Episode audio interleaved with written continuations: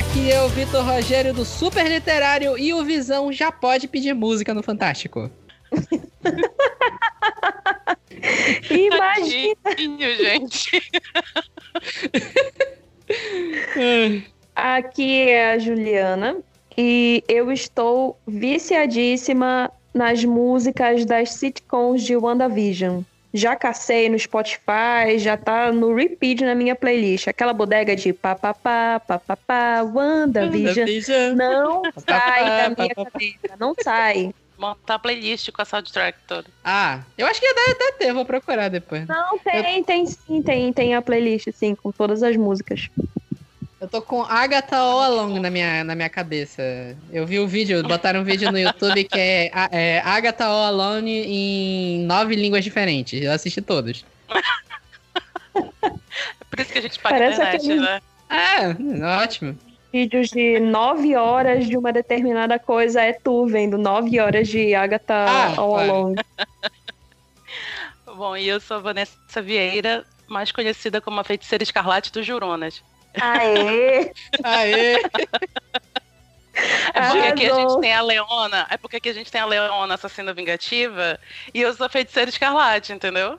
Olha a aí, gente tem o nosso, nosso próprio time aqui. série Vizinhas. Leona, Leona, feiticeira escarlate dos Jurunas, queremos, Marvel, por favor, providenciar. Eu quero na minha mesa. Que maravilha, né? Ou é, é- é o que, em inglês seria Scarlet Jurunas Witch, né? Peraí. É, Scarlet Witch do. Maravilhoso. Vamos, vamos localizar. Juruners, né? Juruners. É, Tem, tem os Faria Limers, aqui em Belém tem os Juruners. exato, exato. Muito melhor que Faria Limers, inclusive. Ah, muito melhor, muito melhor. Jurunes, eu, eu, eu sou o Cremasoner. Pronto. Ah, eu tá sou- tudo aqui, gente, Eu fronteira. sou Terra Firme. Terra firme, né? Pronto. Mudou. A Jubes pode falar que é Monteser também, né? Porque tem o bairro do Monteser e a Terra Firme é o, é o apelido. Mas ninguém leva esse nome em consideração. É, não leva mesmo. É, toda vez esse papo sobre bairros de Belém, né? A gente vai falar hoje de WandaVision. Porque a gente tá aqui em Belém e tá quase igual Westview depois do negócio todo lá, né? Mas ok. É isso, vamos falar de WandaVision, tudo isso e muito mais depois dos nossos recados.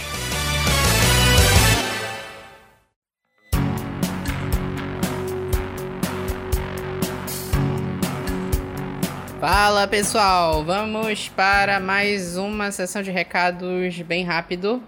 Lembrando para vocês sempre darem aquele follow maroto na gente em todas as redes sociais, Instagram, Twitter e Facebook, é tudo super literário.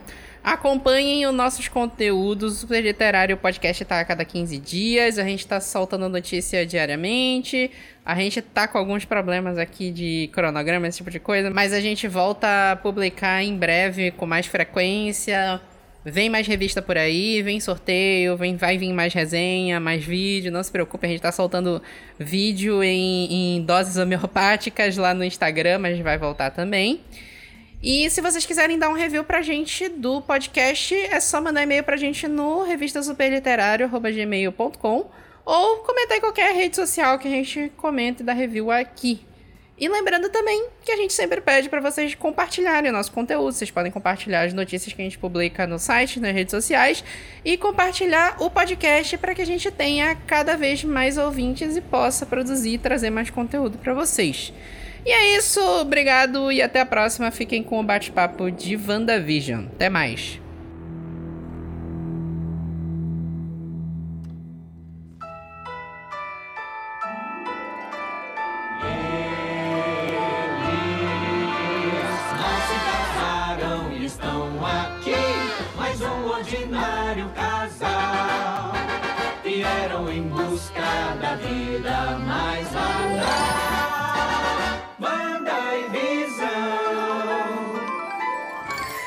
Tá, vamos lá começar agora sobre WandaVision, que era uma, uma das séries. Vai começar agora a, a bateria de séries destruídas pela bactéria filha da puta, né?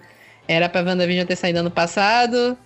Era pra Viúva Negra ter saído ano passado, WandaVision, Eternos, Falcão Soldado Invernal, era pra gente já ter visto tudo isso, a gente só tá vendo agora. Viúva Negra, Deus abençoe, sabe lá Deus quando é que a gente vai ver. Ficou com Deus. Ficou com Deus. Eu- eu- eu- coit- Aliás, faz uma vírgula aqui, né? Coitada da Viúva Negra, que há 50 anos tá merecendo um filme quando resolvem fazer. não, gente, olha, não. Eu não tenho a menor condição de comentar sobre isso, eu não tenho. Senão vai come- já vai começar na base do ódio aqui, porque não Ah. faz sentido, é injusto. Tem que, a justiça é Coitada, injusta. Vacilaram muito com ela. Muito. Vacilaram, vacilaram demais, demais, demais, demais. Mas vamos. Esperaram né? chegar a Endgame pra pensar, ah, então, gente, fizemos, fizemos filme de origem de todo mundo, mas e a Viúva Negra? Poxa, esquecemos. Ai, que ódio. Ainda deram a origem dela pro Joss Whedon contar no, no Era de Outro, né? Mas ok. Ai, chega, gente. Sem ódio, né? Mas tudo. De- deixa esse ódio pra quando a gente gravar sobre fase 1 da- do MCU.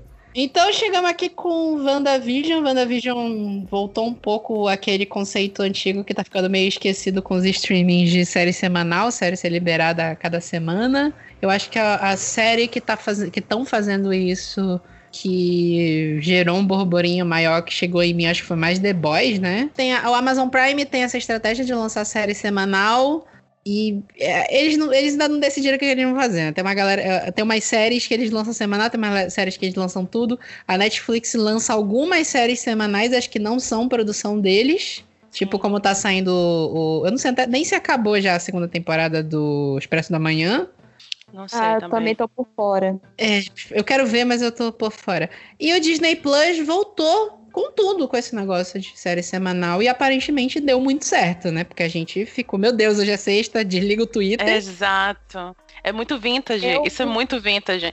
É engraçado como as coisas mudaram tanto e depois elas. Não digo que voltam a ser como antes, porque, obviamente, com a- toda a questão do, do streaming e da velocidade com quem. Com que os youtubers fazem vídeos de comentários e de teorias do, no passado, obviamente, não era, pelo menos na- na, nesse tanto de informações mas são mudanças que é muito curioso você observar. Inclusive, eu conheço pessoas que não quiseram assistir semanal, esperaram terminar o lançamento de todos os episódios para começar a assistir, porque se desacostumaram de dessa coisa de lançamento por semana a semana. Particularmente, eu, no caso de, de WandaVision, eu gostei muito deles terem feito dessa forma, porque foi mais tempo pra gente absorver é, tudo que estava acontecendo, e eu acho que um- uma das partes da diversão, da experiência de assistir, não só essa série, mas outras séries, é essa, é essa coisa de teorizar, de você conversar, de você é, é, ficar imaginando o que, que vai acontecer, para que rumo que a história vai tomar. E é, Ter já tempo, pra, chegaram ter a falar- tempo pra pensar nisso, né? É muito bacana. Isso, exatamente. E quando a gente tem uma série que eles lançam tudo de uma única vez, o burburinho em, todo, em torno daquilo vai durar o quê? Tipo, sei lá, uma semana, alguns dias. Ah, É. O YouTube vai explodir sobre aquele assunto e depois passou E morrem. porque tem É. outras coisas que precisam ser comentadas. E no caso de, de WandaVision e de The Boys e de outras produções que é, estão adotando alguma estratégia semelhante, é mais tempo para que esse burburinho, esse comentário, essa visibilidade toda dure mais e mais e mais vezes na internet. Então, eu, como espectadora, curti bastante, apesar de, claro, estar um pouquinho desacostumada com oh, aquilo. Caramba, eu preciso do próximo episódio, mas não tem. Porém, é, foi uma experiência muito agradável para mim. Eu acho que a Disney acertou muito nisso, de um lançamento, um episódio por semana. Eu acho que foi uma decisão comercial deles muito inteligente, porque a gente está vivendo ainda um período da pandemia e a gente acompanhou aí os últimos 10 anos da Marvel, tendo conteúdo deles o ano inteiro no cinema. Né, tendo lançamento o tempo todo, né? Sei lá, dois filmes por ano, alguma coisa assim. E esse ano a gente não podia mais ter isso. E aí, comercialmente falando, foi muito acertado da parte deles colocar os episódios semanais, porque tá nessa, né? Então, tipo, eles têm uma, um, um, um, uma janela de tempo maior para lançar cada obra, né? Tipo, eles vão lançar o WandaVision agora. Aí daqui a pouco vem. É... Esqueci. Enfim, vem os outros que eles estão planejando, tem Loki, né? Enfim, Viúva Negra vem por aí. Eles têm uma janela grande de tempo entre essas séries e entre elas tem episódio toda semana. Então toda semana tem gente acessando a plataforma, toda semana tem gente falando sobre aquilo. E quem não assistiu antes vai começar a assistir, tipo, quando a gente já tiver com um volume muito grande de obras lá, aí vai continuar tendo vazão aquilo, sabe? Tipo, eu acho que foi. Eu acho que no caso de WandaVision ainda tem a questão de fazer referência a como se assistia a série antes, porque séries é um, um tema, né? Um tema da, da, de WandaVision, né? Falando assim, tipo, da narrativa da série, né?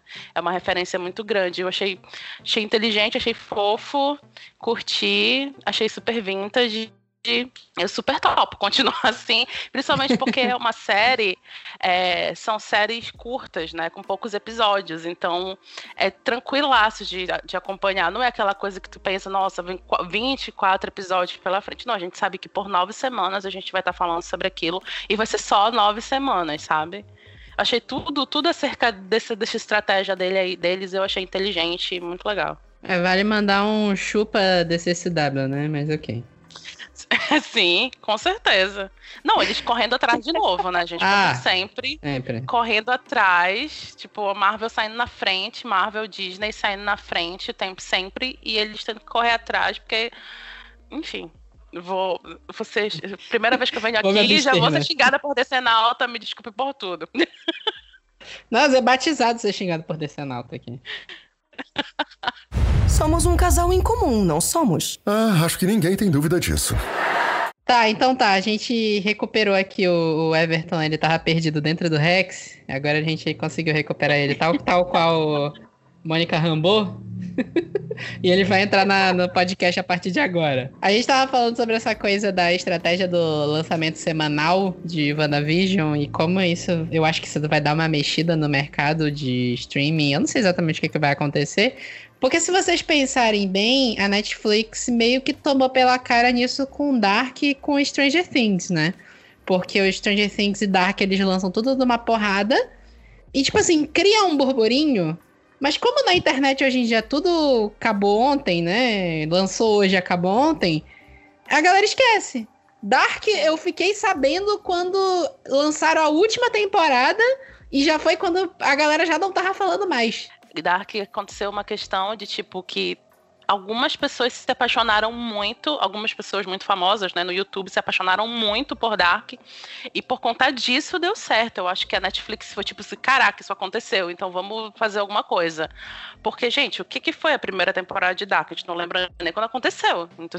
e já quando foi na terceira, ele já tinha uma estratégia diferenciada e tudo mais. Dark é um tipo de série que ela teria sido muito mais eu acho que ela teria explodido muito mais se ela tivesse sido lançada semanalmente.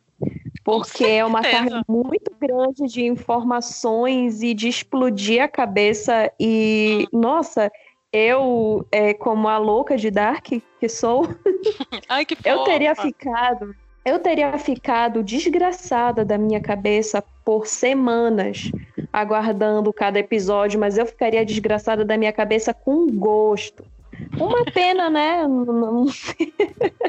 Aquela que gosta de sofrer. Uma pena, né? Mas é, considerando aí que os, os criadores de Dark estão trabalhando em uma outra série, vamos ver como é que a Netflix, e é, não apenas no caso da, dessa produção específica, mas a Netflix, o Prime e os outros streamings vão, né? Vamos ver como é que eles vão começar a abrir o olho é, dada a, a essa inovação que não é tão inovação da parte do Disney Plus. Essa volta às origens, né? É recuperar do passado. É, então, boa noite. Assim como Mônica Rambo, eu acabei encontrando uma cidade muito, muito misteriosa. E o que, que a gente faz? A gente vai ver, né?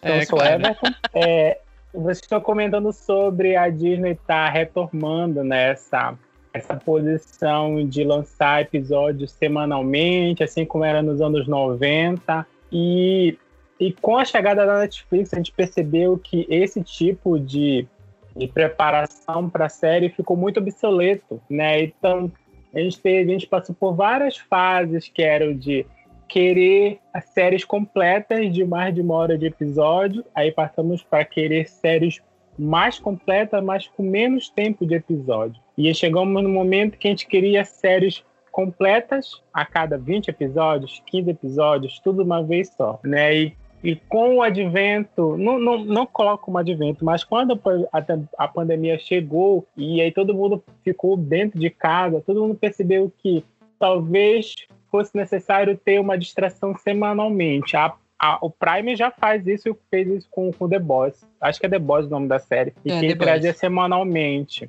né? E quando a Disney lançou, né? Ela relançou, porque isso já tem, já tá no escopo da, da, da Disney, né? Lançar suas séries semanalmente, né? No caso, a Disney e todo o seu catálogo dentro da, da televisão fechada. E quando ela coloca isso, ela já tá olhando o mercado e ela entende que o mercado ao mesmo tempo que ele precisa de uma série um pouquinho mais curta, mas ele também precisa é, é, é, é ter um saborzinho assim, olha, semanalmente eu vou criar 10 mil teorias, porque Wanda trouxe todas as teorias que ele podia ter e que não podiam ter dentro dos quadrilhos, né? Sim, nós temos vídeos assim, a longo, a rodo no YouTube, que tu não conseguia. Cada, cada vídeo que tu olhava, tu assistia, tu criava teorias e mais teorias, tu já estava achando que tu estava dentro da própria teoria né, no momento. Então, foi, foi muito bom. Será que eu sou o Mephisto, né? É, será que eu sou a Wanda? É, uma hora eu me, me perguntei isso. E, mas foi gostoso de acompanhar, porque assim, a gente voltou a, a, a aos anos 90, né? Gente, aquele que a gente acordava domingo de manhã para assistir no canal aberto aquela série, que a gente sabia que se a gente perdesse o horário, a gente ia ficar perdido dentro da série. Seria muito mais difícil de se, de se encaixar. E outro momento também a gente teve a volta dos fóruns. Não digo assim, fóruns no clássico, mas assim, pessoas se reuniam em uma conversa, em um tweet, né? Apenas um tweet, enquanto o Vitor estava conversando com pessoas diferentes sobre isso, e quando o Vitor estava numa comunidade interna.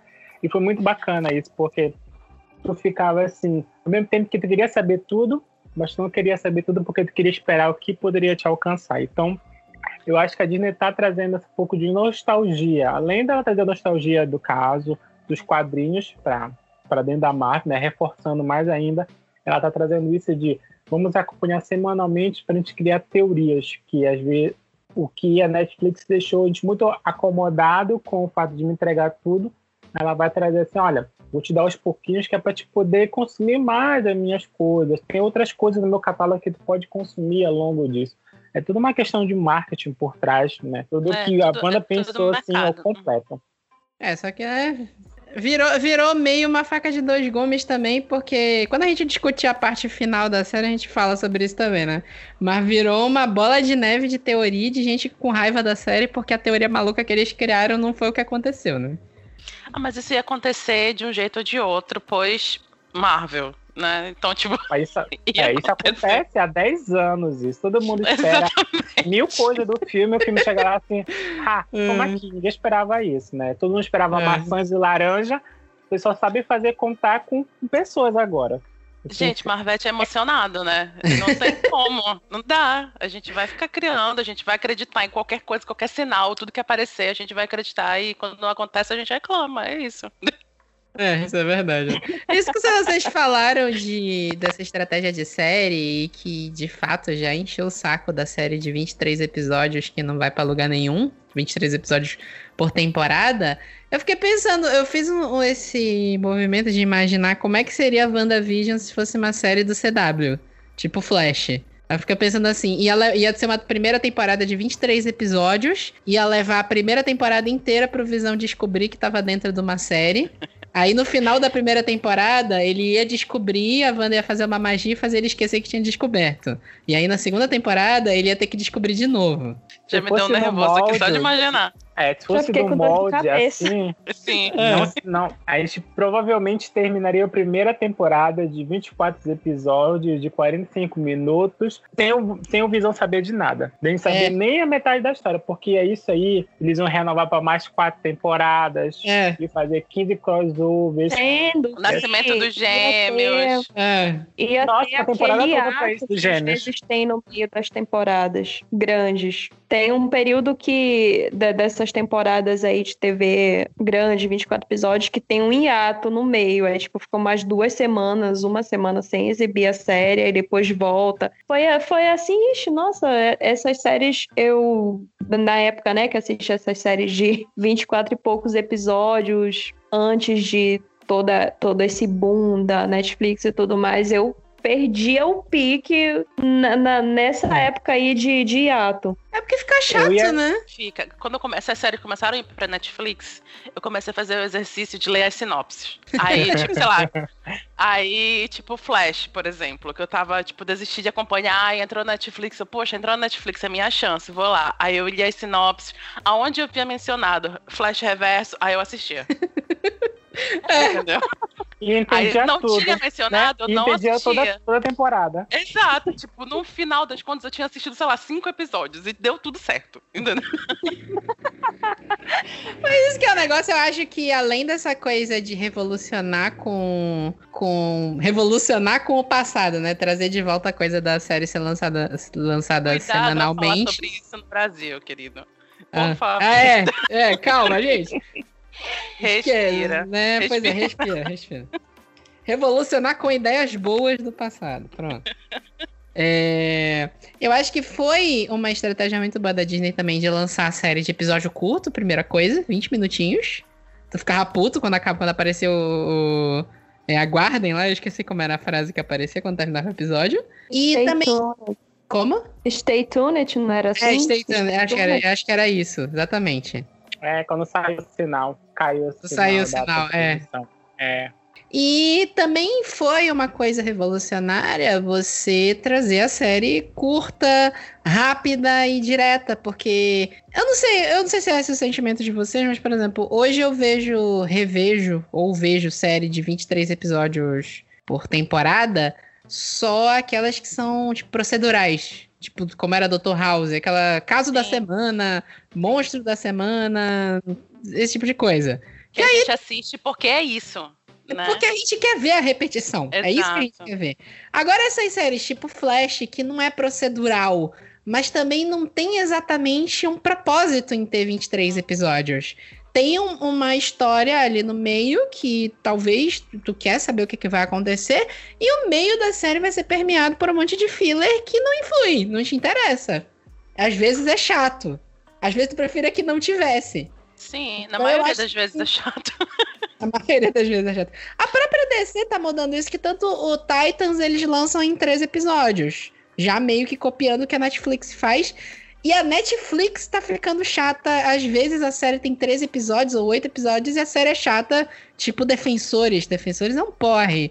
Tipo, foi muito criticada a segunda temporada de Stranger Things por causa daquele episódio, o fatídico episódio 8, se eu não me engano, que sai da história e vai contar outra história. E a galera fala assim: não, tá ficando chato. Eu quero maratonar, mas eu quero maratonar e ser divertido. Então eu acho Porque que é a. anticlimático, né? É. É anticlimático. Você tá esperando um negócio, tá esperando aquilo engrenar e não- quando vê, pá, é, acabou. Tipo. Ou então, mas- às vezes, tem um, tem um ganchozinho no final do episódio e tipo, aí é- isso levava a gente à loucura, mas depois foi perdendo sentido. É, mas assim como o WandaVision é, e outras séries da Netflix, ele cai naquele fatídico lugar que quando o fã ele quer tomar conta daquilo que não é dele, né? Que no caso é a produção. E- Eu e a Jubes, a gente, a gente acompanha um, um outro, um outro mercado, né? Que é o mercado asiático de, de, de, de séries, que são os doramas, e a gente consegue entender isso que quando uma, uma série, uma, uma novela, vamos colocar assim, né, um dorama, um drama em si, ele está passando por uma crise, ou então o público não gosta do personagem, esse público, ele vai assiduamente, ele liga para a produtora ou liga para a empresa que está produzindo e fala que não quer. E aos poucos os personagens ele vai mudando porque o público quer que mude e não necessariamente os produtores ou já está feito não vai ser mudado. Então, quando Loucura, a gente tem né? uma, é, quando a gente tem a ascensão do WandaVision e tem essas minas de teorias e eles vão vendo que um episódio de 30 minutos onde 30 minutos são só créditos e não tem assim o que eles esperam, eles ficam muito revoltados. Então, é, quando o Vitor fala que Wanda foi uma faca de dois gumes, ela tem vários sentidos de dois gumes, né? Na, no tempo que é curto, que tu esperava mais, tu precisar, tu quer que essa série, por ser uma série de super-heróis, tu quer que seja mais longo, mas também tempo que tu não tem tempo para assistir tudo aquilo. Eu acho então- também que tem uma questão de essa é a primeira série desse universo que a gente está assistindo. Então a gente ainda está com uma mentalidade muito cinematográfica. A gente está esperando um ritmo, né, os atos e os acontecimentos aconte- tudo tudo acontecer de um jeito, num padrão. E o WandaVision veio aí, tipo, meio que arrebentando, né? Meio na contramão dessa história. Então a gente tá se adaptando. Tipo, quando vier o Falcão e o Soldado Invernal, eu acho que a gente já não vai sentir tanto. E a gente já vai saber o que tá esperando. E assim sucessivamente. Eu acho que é só uma questão de, de adaptação mesmo. Até porque, enfim, né? Eles queriam ter soltado isso em outro momento, num outro contexto. Onde não ia estar só saindo a série. Ia estar saindo série, ia estar saindo filme. Né? É, Era é isso que tá verdade. acontecendo. Então a gente ia estar contemplado em várias mídias, o que não tá acontecendo agora. Então, tipo, a gente tá mais cheio de expectativa ainda. Nisso também É, concordo que é uma faca de dois gumes. É porque É, também foi muito- um, ano sem, sem nada da Marvel, um ano e meio sem, É, sem lançamento da Marvel. Exatamente. Mas foi bom que deu um, deu um suspiro pra gente, né? Depois de ter terminado um ciclo.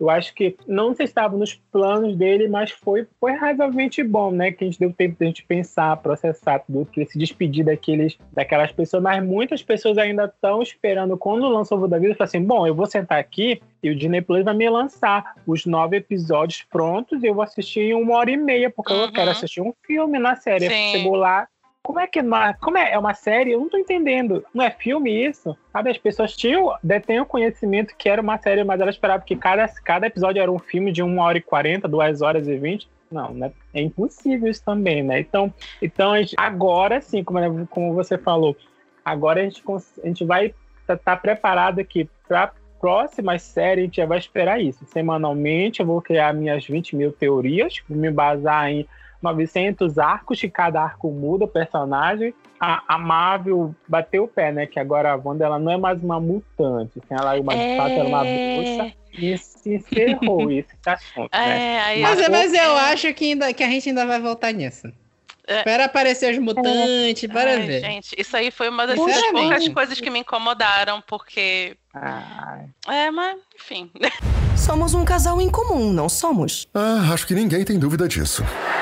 Eu acho que no caso é, deles terem feito esse retcon com a Wanda, dela não ser uma mutante, dela ser, é, dela ser uma bruxa mesmo, eu acho que ainda, ainda confirma mais ainda, talvez eles não, sabe, não terem intenção de trazerem os mutantes assim para dentro do MCU, né? E aí isso me deixou triste também. Eu queria que alguém Uma salvasse os coisa- mutantes.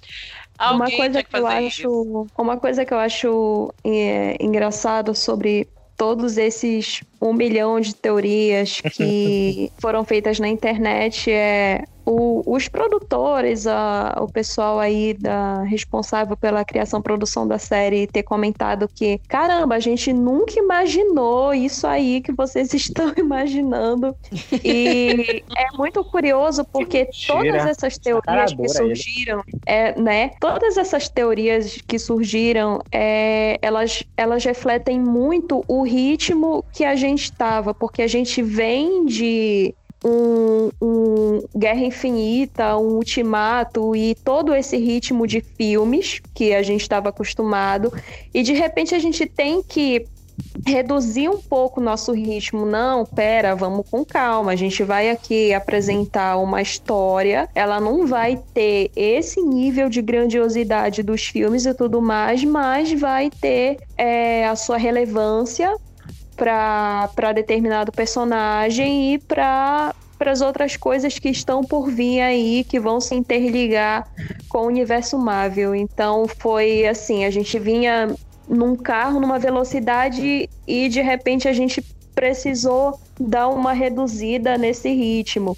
É, muitas teorias agora que a série, né, terminada, a gente para pra pensar, Mephisto, isso e aquilo. A gente vai. tava muito megalomaníaco e no final, não é que, não vou ainda falar no final porque a gente vai discutir melhor sobre isso, mas lá na frente, não é que fosse um negócio besta, porque Uhum. não é nem um pouco besta, mas é isso serve pra gente pensar que, caramba, vamos degustar a série sem toda essa megalomania. Sim, É, sim. Me iludi, em muitos aspectos me iludi, mas eu também me diverti muito com essas teorias, me diverti, mas eu também me senti satisfeita com o que a série apresentou, me senti, claro. é, fa- faltaram algumas explicações e que o, o fã da Marvel, como a, a, a Vanessa falou, a gente é, estava acostumado com essa rotina de filmes, a gente precisa diminuir aí um pouco mais a, a, a nossa vibe. E também, como o Everton falou, a gente tem aí um- uma, uma cultura, hum, de um modo geral, assim, que é, os fãs eles querem ditar o rumo das coisas, a gente quer colocar essa pressão, mas a série, ela já, o que eu entendi, pelo menos, tanto pelo que foi apresentado na série, quanto pelo até por uma entrevista da, da- eu acho que o nome dela é Jack Sheffer, a criadora, co-criadora da, do WandaVision, que a série ela já foi pensada para ter aquele rumo, que é o que a gente vai discutir mais lá para frente, né? E É. que não ia assim sair disso. Óbvio que já estava tudo gravado e tudo mais, e etc. Então, a gente precisa ir se acostumando com esse novo ritmo, com essas novas coisas, até porque é, a, a, a, o WandaVision pode, pode até não ter entregado a megalomania que a gente teorizou, que a gente estava esperando, mas eu acho que um ponto muito importante é que a gente tem uma série de super-heróis com as pessoas dos filmes. É uma série Sim. que ela tá diretamente ligada com o que veio dali de, de Ultimato e de tudo mais e que ela vai se interligar com o Doutor Estranho e com sabe-se lá outras coisas que a Marvel tem em mente, porque se a gente parar para analisar as séries mais antigas da, desse universo Marvel, por exemplo, Agents of Shields e outras Aí- séries, é, as próprias séries série, da, é. Exatamente. E agora a gente está tendo, a gente está sendo é, contemplado com um, um negócio que ele tá diretamente interligado. Tipo, não, não é exatamente um, um spin-off com personagens que nunca apareceram no universo Marvel, nem nada. Não, a gente tem a Wanda, Elizabeth Olsen, a gente tem o Visão, o Paul Bettany, que participaram do- dos outros filmes, né, da, da, da fase anterior. Então, a gente também, ao mesmo tempo em que não é porque a gente não tá tendo, recebendo nesse primeiro momento a megalomania que a gente queria, mas eu acho que o Disney Plus está vindo com tudo. Disney Plus, né, essa nova fase de, de séries da focada no universo Marvel. Eu acho que o objetivo deles era justamente estabelecer um novo ritmo, estabelecer uma nova forma de narrativa pra gente. E para que a gente entenda que as séries serão as séries e os filmes serão os filmes e que muitas coisas estarão, estarão interligadas. Mas a gente vai saber onde pôr a energia em cada uma dessas coisas, né? É. Então, tipo, eu acho que o WandaVision foi, tipo assim, a, série perfeita pra começar esse novo momento. Esse novo momento, eu acho que a gente não ia ter o mesmo impacto se isso acontecesse, se a primeira série fosse Falcão e Soldado Invernal, até se fosse é, Viúva Negra, eu acho que a gente não teria esse impacto. Por conta, assim, de. Enfim, eu. Eu amo a, amo Viúva Negra, só que quando junta a Wanda e o, e o Visão, a gente consegue ter uma visão. Olha, a pessoa saindo é visão tendo visão. É, A gente foi ter uma abrangência. Ei, ei, ela tá se perdendo aqui. Ai, gente, me ajuda, me ajuda. A gente consegue ter uma Hum. abrangência de todos esses últimos 10 anos, que inclusive é uma das minhas cenas favoritas lá do último episódio, aqueles 10 segundos em que a Wanda tá mostrando pro Visão o, tudo que aconteceu. Tipo, gente, foram 10 anos, 10 anos de MCU em, sei lá, 5 segundos de cena. Achei aquilo assim magnífico, entendeu? Então, tipo, eles disseram: olha, isso aqui tudo já passou e a partir daqui a gente tá começando uma parada nova. E, e vai ser assim, nesse ritmo, sabe? Com essa, com essa forma de com essa forma de, de contar a história. Vai ser assim. E aí eu acho que a gente tá absorvendo o impacto, sabe? é por isso que a gente Talvez. tá aqui discutindo e, tipo, meio frustrado de certa forma por não ter essa megalomania toda, mas acho que eles fizeram de propósito mesmo, sabe? Pra, pra gente, tipo, gente, fica sussa aí, tá tudo certo, a gente sabe o que tá fazendo. Eu acho que teve, assim, o pessoal fala muito, ai, não foi como Vingadores Ultimato. Primeiro que o pessoal que é um, um Avengers Assemble em todo episódio, isso não tem como fazer. O Avengers não fazer, Assemble... a gente não teve. A gente não teve Avengers Assemble durante 10 anos. A gente pois teve é. um segundo disso. O Avengers Assemble do Ultimato só tem aquele peso porque levou 11 anos pra ele acontecer. Exato. E é isso que meio que a, o pessoal da DC não, não, se tocou ainda. E o que que acontece? Eu não sou da opinião de que WandaVision não foi grandioso ou megalomaníaco. Ele foi grandioso e megalomaníaco de um jeito diferente. Porque a galera acha que, assim, isso é muito aquela coisa do, do nerd chato de internet, do ah, eu quero. Eu só quero que meus filmes tenham lutinha e, e, e quebra-pau e raio laser, piu-piu-piu e, e, explosão. Não quero gente, vamos discussão. Combinar. E vamos combinar. A gente teve apresenta... a gente teve história de origem de tanto da, da Wanda quanto do quanto da Mônica. A gente teve a personagens... Agatha Harkness também. Né? A, Agatha Harkness, a gente teve a apresentação, a gente teve a origem de vilã, a gente teve um, um recapitulamento ali todo de, de 10 anos, a gente teve apresentação de personagens secundários novos, a gente trouxe personagens antigos de volta, a menina lá do. Esqueci o nome dela, de Thor sabe? A Darcy. A Darcy, exatamente, que foi super, né? Que foi subaproveitada, inclusive. Eu, tipo, quando eles apresentaram ela, eu achei que ela ia ter um papel um pouco mais relevante depois no final da série, mas acabou que ela só veio com, com a vãozinha lá. A gente discute isso depois, mas teve é. a ver com o coronavírus. É? É, o, a, a, a, a diretora que a, que a Jobs falou aí, a Jack Schaefer, ela falou numa entrevista que tanto a, a Darcy quanto a Mônica, e até as crianças também, eles iam ter papel, papéis maiores no último episódio. Uhum. Ia ter uma cena inteira da Mônica Rambeau entrando na casa da Agnes para roubar o Darkhold, junto com Ai, as crianças, caralho. que não deu para ser gravada por causa do, do, da pandemia do coronavírus. É, teve a pandemia, eles tiveram que cancelar a gravação, voltou a gravar, uma galera da produção ficou doente e aí eles, tipo assim, ah, não vamos voltar de novo, bora finalizar com o que tem. Então a. a... Era filha da puta, né? Pois é, as crianças, a Darcy, a Mônica, iam ter papéis maiores. Tanto que a própria uhum. Mônica, quando termina o último episódio, tu fica com a sensação de. né? E aí? Onde você é, Era tava, isso? linda? Era isso? É, é isso? E, e, aí tu é. vê que ficou faltando alguma coisa mesmo. Mas aí é, é limitação, né? É, essa, essa conexão também com o Capitão Marvel que eu achei muito legal também. Ué.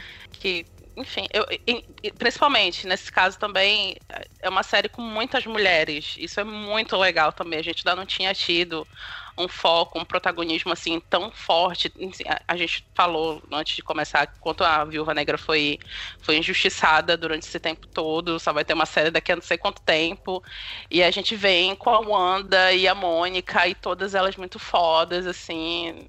É, eu quero dizer que a Nossa, grandiosidade. Para o desespero de alguns nerds aconteceu isso e foi muito bom. Sim. Ah, é. Para o desespero de alguns. tipo, é, heroína e vilã.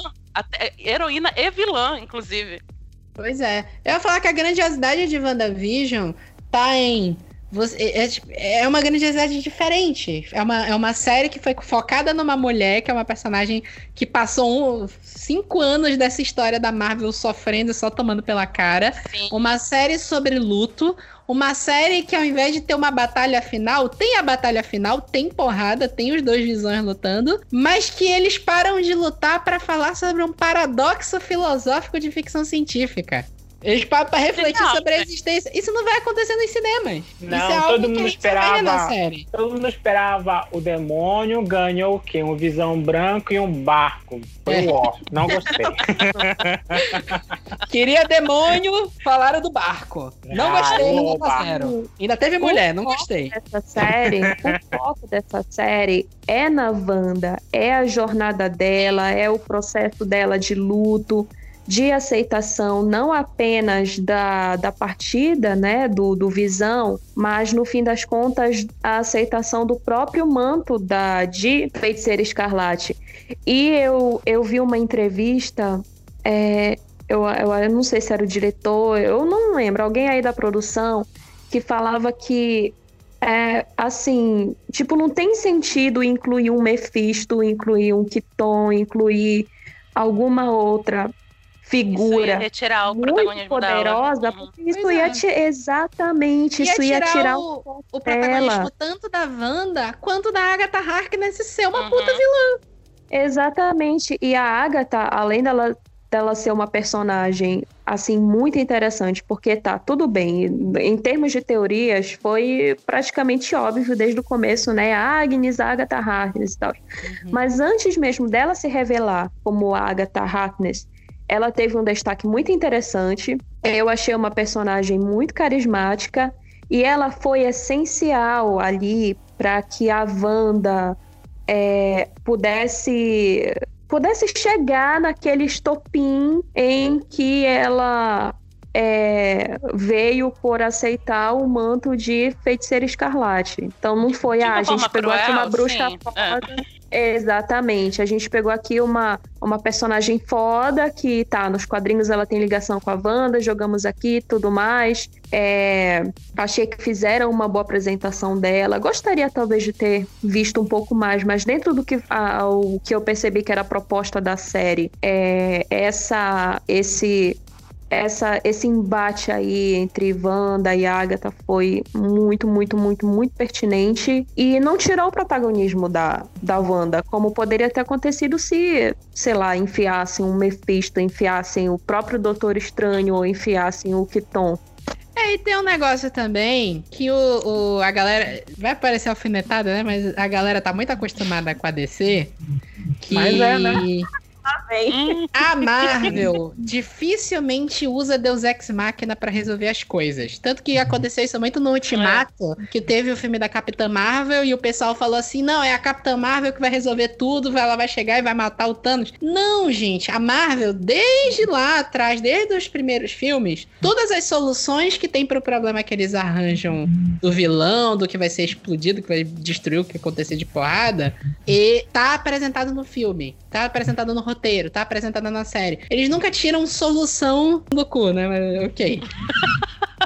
Tirando uma única solução, que é um Deus Ex Machina, que é o final do primeiro Vingadores, que eles tiram uma bomba atômica lá, não sei aonde, e é a bomba atômica que não existia até aquele momento, que resolve toda a situação do filme. Isso é um Deus Ex Machina. Só que é muito inteligente o que eles fazem com a WandaVision, agora já falando do final, né? A gente tá falando tudo fora de ordem, mas não tem problema.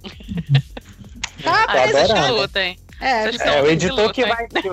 Não, o problema é do Não. editor. Eu tô só falando, jogando O palavras, ele editor vai ter que que montar. lute. é, que se foda, vai nessa ordem mesmo, vou mexer na ordem da Ele fala, não. fa- É isso. É ele que faz Deus Ex Machina dele pra lá. É que se foda. Faz a tua magia aí, editor. As runas estão apresentadas. Quando, Uhum. quando isso acontece no último episódio, eu tava assistindo, eu dei pra falar, puta que pariu, não sei o que, meu Deus. Eu fiquei tipo, que mulher inteligente, porque eu, naquela situação, a mulher me torturando. Eu ia estar prestando atenção na forma das runas, gente. Eu ia estar tentando descobrir como sobreviver. Ela não, ela conseguiu sofrer tudo aquilo e prestar atenção nas runas e recriar aquilo pra criar armadilha. Gente, não, pelo amor de Deus. Além de não ser um Deus Ex Machina, só mostra o quanto ela é extremamente inteligente e extremamente poderosa, sabe? Eu gostei, Exatamente. mas eu achei O muito, choro é muito livre. rápido. É, mas eu acho, eu, pra- na minha visão, eu, eu, eu entendi qual foi o contexto, eu entendi que ela viu como um aprendizado muito, mas achei que foi muito rápido. Ela tava um momento chorando porque ela tava, ela tava tirando tudo aquilo, todas aquelas pessoas da redoma, e ela percebeu que tudo que ela criou tá dentro daquela redoma.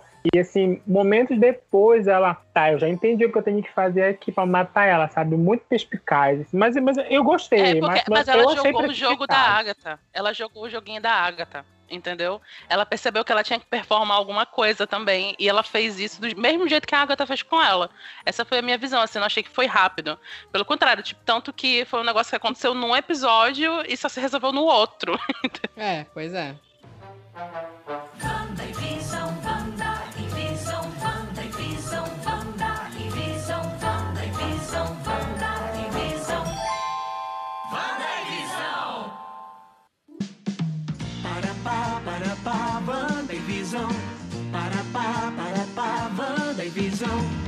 É, como a Jubis falou, trouxeram Elizabeth Olsen, trouxeram Paul Bettany. A Agnes é a Catherine Han, que eu sei que eu já vi ela em algum lugar, mas não lembro. É, eu, eu também não consigo lembrar de onde, Eu mas o rosto dela é realmente- conhecido. Eu sei que eu devo ter visto muito filme com ela, assim, algum filme perdido por aí. dela aqui agora. E, e eu vi, não sei aonde, que ela foi a, a Dr. Octopus do Homem-Aranha no Aranha Verso. Era, foi ela que dublou. Trouxeram a Mônica Rambeau agora, a Teyona Parrish, que eu gosto muito da. Eu, eu, fiquei, eu achei muito legal a roupa que deram pra ela, porque lembra muito a roupa que a Mônica Rambeau usa no Guerras Secretas, que é uma, uma saga antiga da Marvel dos anos 80. E eu, eu achei muito legal a apresentação dela. E, putz, torcendo que ela apareça pra caramba, porque eu já tinha gostado pra caramba da Maria Rambeau no, no Capitã Marvel.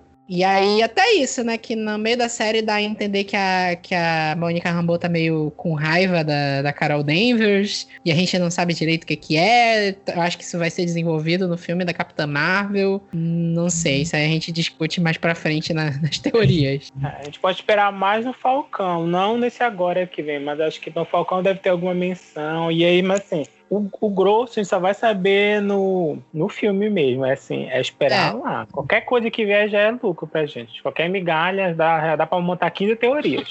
Um é. A gente braço. tá aqui o que sedento, a gente tá sedento, só aguardando. Um dedo a mais na mão, 15 teorias. Dá pra criar muita coisa agora. Não, eu vi o pessoal já, já fazendo teoria de sacanagem, né? Pegaram a foto do, do uniforme do Homem-Aranha que tá na gravação, né? Que já vazaram. Aí pegaram o- a aranhazinha. Fizeram, Olha, gente, as patas dela estão em formato de M. Sabe o que que significa? É o Mephisto é o vilão. Meu Deus, achei que tu ia falar do nude do Thanos. Tava aqui nervoso já. De novo esse assunto. Não, de novo esse assunto, não. Não, é tu, tu que tá com isso aí na cabeça. Ai, desculpa, desculpa, gente. É a Wanda. Teve a Cat Dennis que voltou e esperamos que finalmente em algum momento usem ela direito, porque até o momento ela só tinha aparecido nos filmes do Thor. E são aquelas bombas atômicas. E ela é É- muito esperta, muito, muito seu esperta. trabalho. O personagem é muito, muito perspicaz, ela muito Gente, bem. Foi ela que desenrolou as paradas lá pra Sim. Su hoje. É, foi ela que descobriu o negócio lá da TV, foi ela que fez tudo. É. Tudo. A Sword série fica perdida dela, lá há cinco é. anos, né? Uma série dela com o agente da FBI ia dar assim, uma comédia muito, muito legal, porque eles têm um humor assim pontual. E acho que ficaria bom uma série curtinha, cinco episódios no máximo, que é pra não estragar muito. Porque assim, tudo que é demais. eles e fazia três espiãs demais, gente. Ia ser incrível. Aí, Disney. Disney que com a Sarah escutando do Big Brother. Agora. Sarah seria o vilão, né? Ultimamente, não tá Ah. fácil pra ele. É, gata. Até esse programa sair, saberemos quem é a Sarah. Olha, aguarda, aguardem o, o super literário de Big Brother 21. Aguardem. Nossa, Ai, ai, dor. Tacar caos pra lá. Fale baixo, fale baixo. Eu ia falar também das duas crianças, né? O Gina Hillard e o Jet Klein, que fizeram o Icano e o. Eu esqueci, acho que em português é Celery, o outro. O Icano tem aqueles poderes mais parecidos com o da Wanda e o Celery é basicamente um, um Mercúrio Mirim. Aquelas E. crianças, aquelas crianças são perfeitas. Tipo, eu não, não aceitei ainda. Aquilo acabou. Ah, mas Um- eles vão voltar, com certeza. Um desses meninos, é, eu acho que era o, o Icano, é, é porque eu tô acostumada mais com Tom e Billy e eu esqueço quem é quem. É É, o- mas é o Icano. O Billy é o Icano, Tommy é o Celery. Pois é, o Billy, essa, esse, esse menino, ele também atuou, se eu não me engano, na Maldição da Residência Rio. Eu vi uma foto dele na. Comparando uma foto dele em WandaVision e dele na, no Residência Rio. Então, já só um easter eggzinho. Ah, o. o- Eles, eles fazem muito filme de terror também, né? Que tem muito filme de terror com criança ultimamente, né? Eu acho que é o, o personagem que fez. O ator que fez o Icano, que tá no Boneco do Mal, se eu não me engano, também. Que é um filme muito ruim, mas é um filme de terror. É, o Boneco do Mal é o, Deus. é o Celery. É o Mercado pra Celery. atores mirins, né, gente? Ah, totalmente. Criança já realmente é a alma do nefasto em pessoa. É. Se fosse ela, já pegava uma vaga no, no, no Disney Channel já, já virava princesa da Disney, já isso, já virava... É por aí, por aí. Vai, vai estourar agora eles, com certeza. Ah, e, e o último, né, que é o, o, o casting que entrou de última hora, que trollou a gente pra caramba, que foi o Ivan Peters, de, de, de Pietro, né? De Fietro, na Não, verdade. Pietro. Pietro, né? Ai, gente, foi Que uma sacanagem. que Isso foi uma sacanagem tão grande. Olha, gente, não, olha, sinceramente. Eu já tava esperando o Fassbender, sabe? Eu já tava esperando tudo, Deus sabe. O Não. tanto que eu fiquei nervosa. Uma tu ótima sabe- alusão pra esse personagem é você ver aquele pote de sorvete na geladeira e encontrar feijão. Feijão. É isso que eu... É isso que eles me entregaram. Nossa, Everton, Marvel. que analogia perfeita. É, amiga, Foi olha, eu fui perspicaz, não foi? Perfeito, né? Mas vocês sabem que tem uma galera que continua teorizando, falando que a roupa final lá da Feiticeira Escarlate é igualzinho o uniforme do Magneto nos filmes da Fox.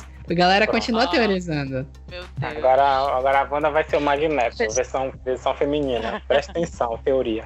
E Ah, Não, essa tipo, do nada, nada Magneto? descarta que seja um easter egg, mas. É easter egg, gente. Eles não vão voltar. Eles não vão É. voltar, gente. Não vão.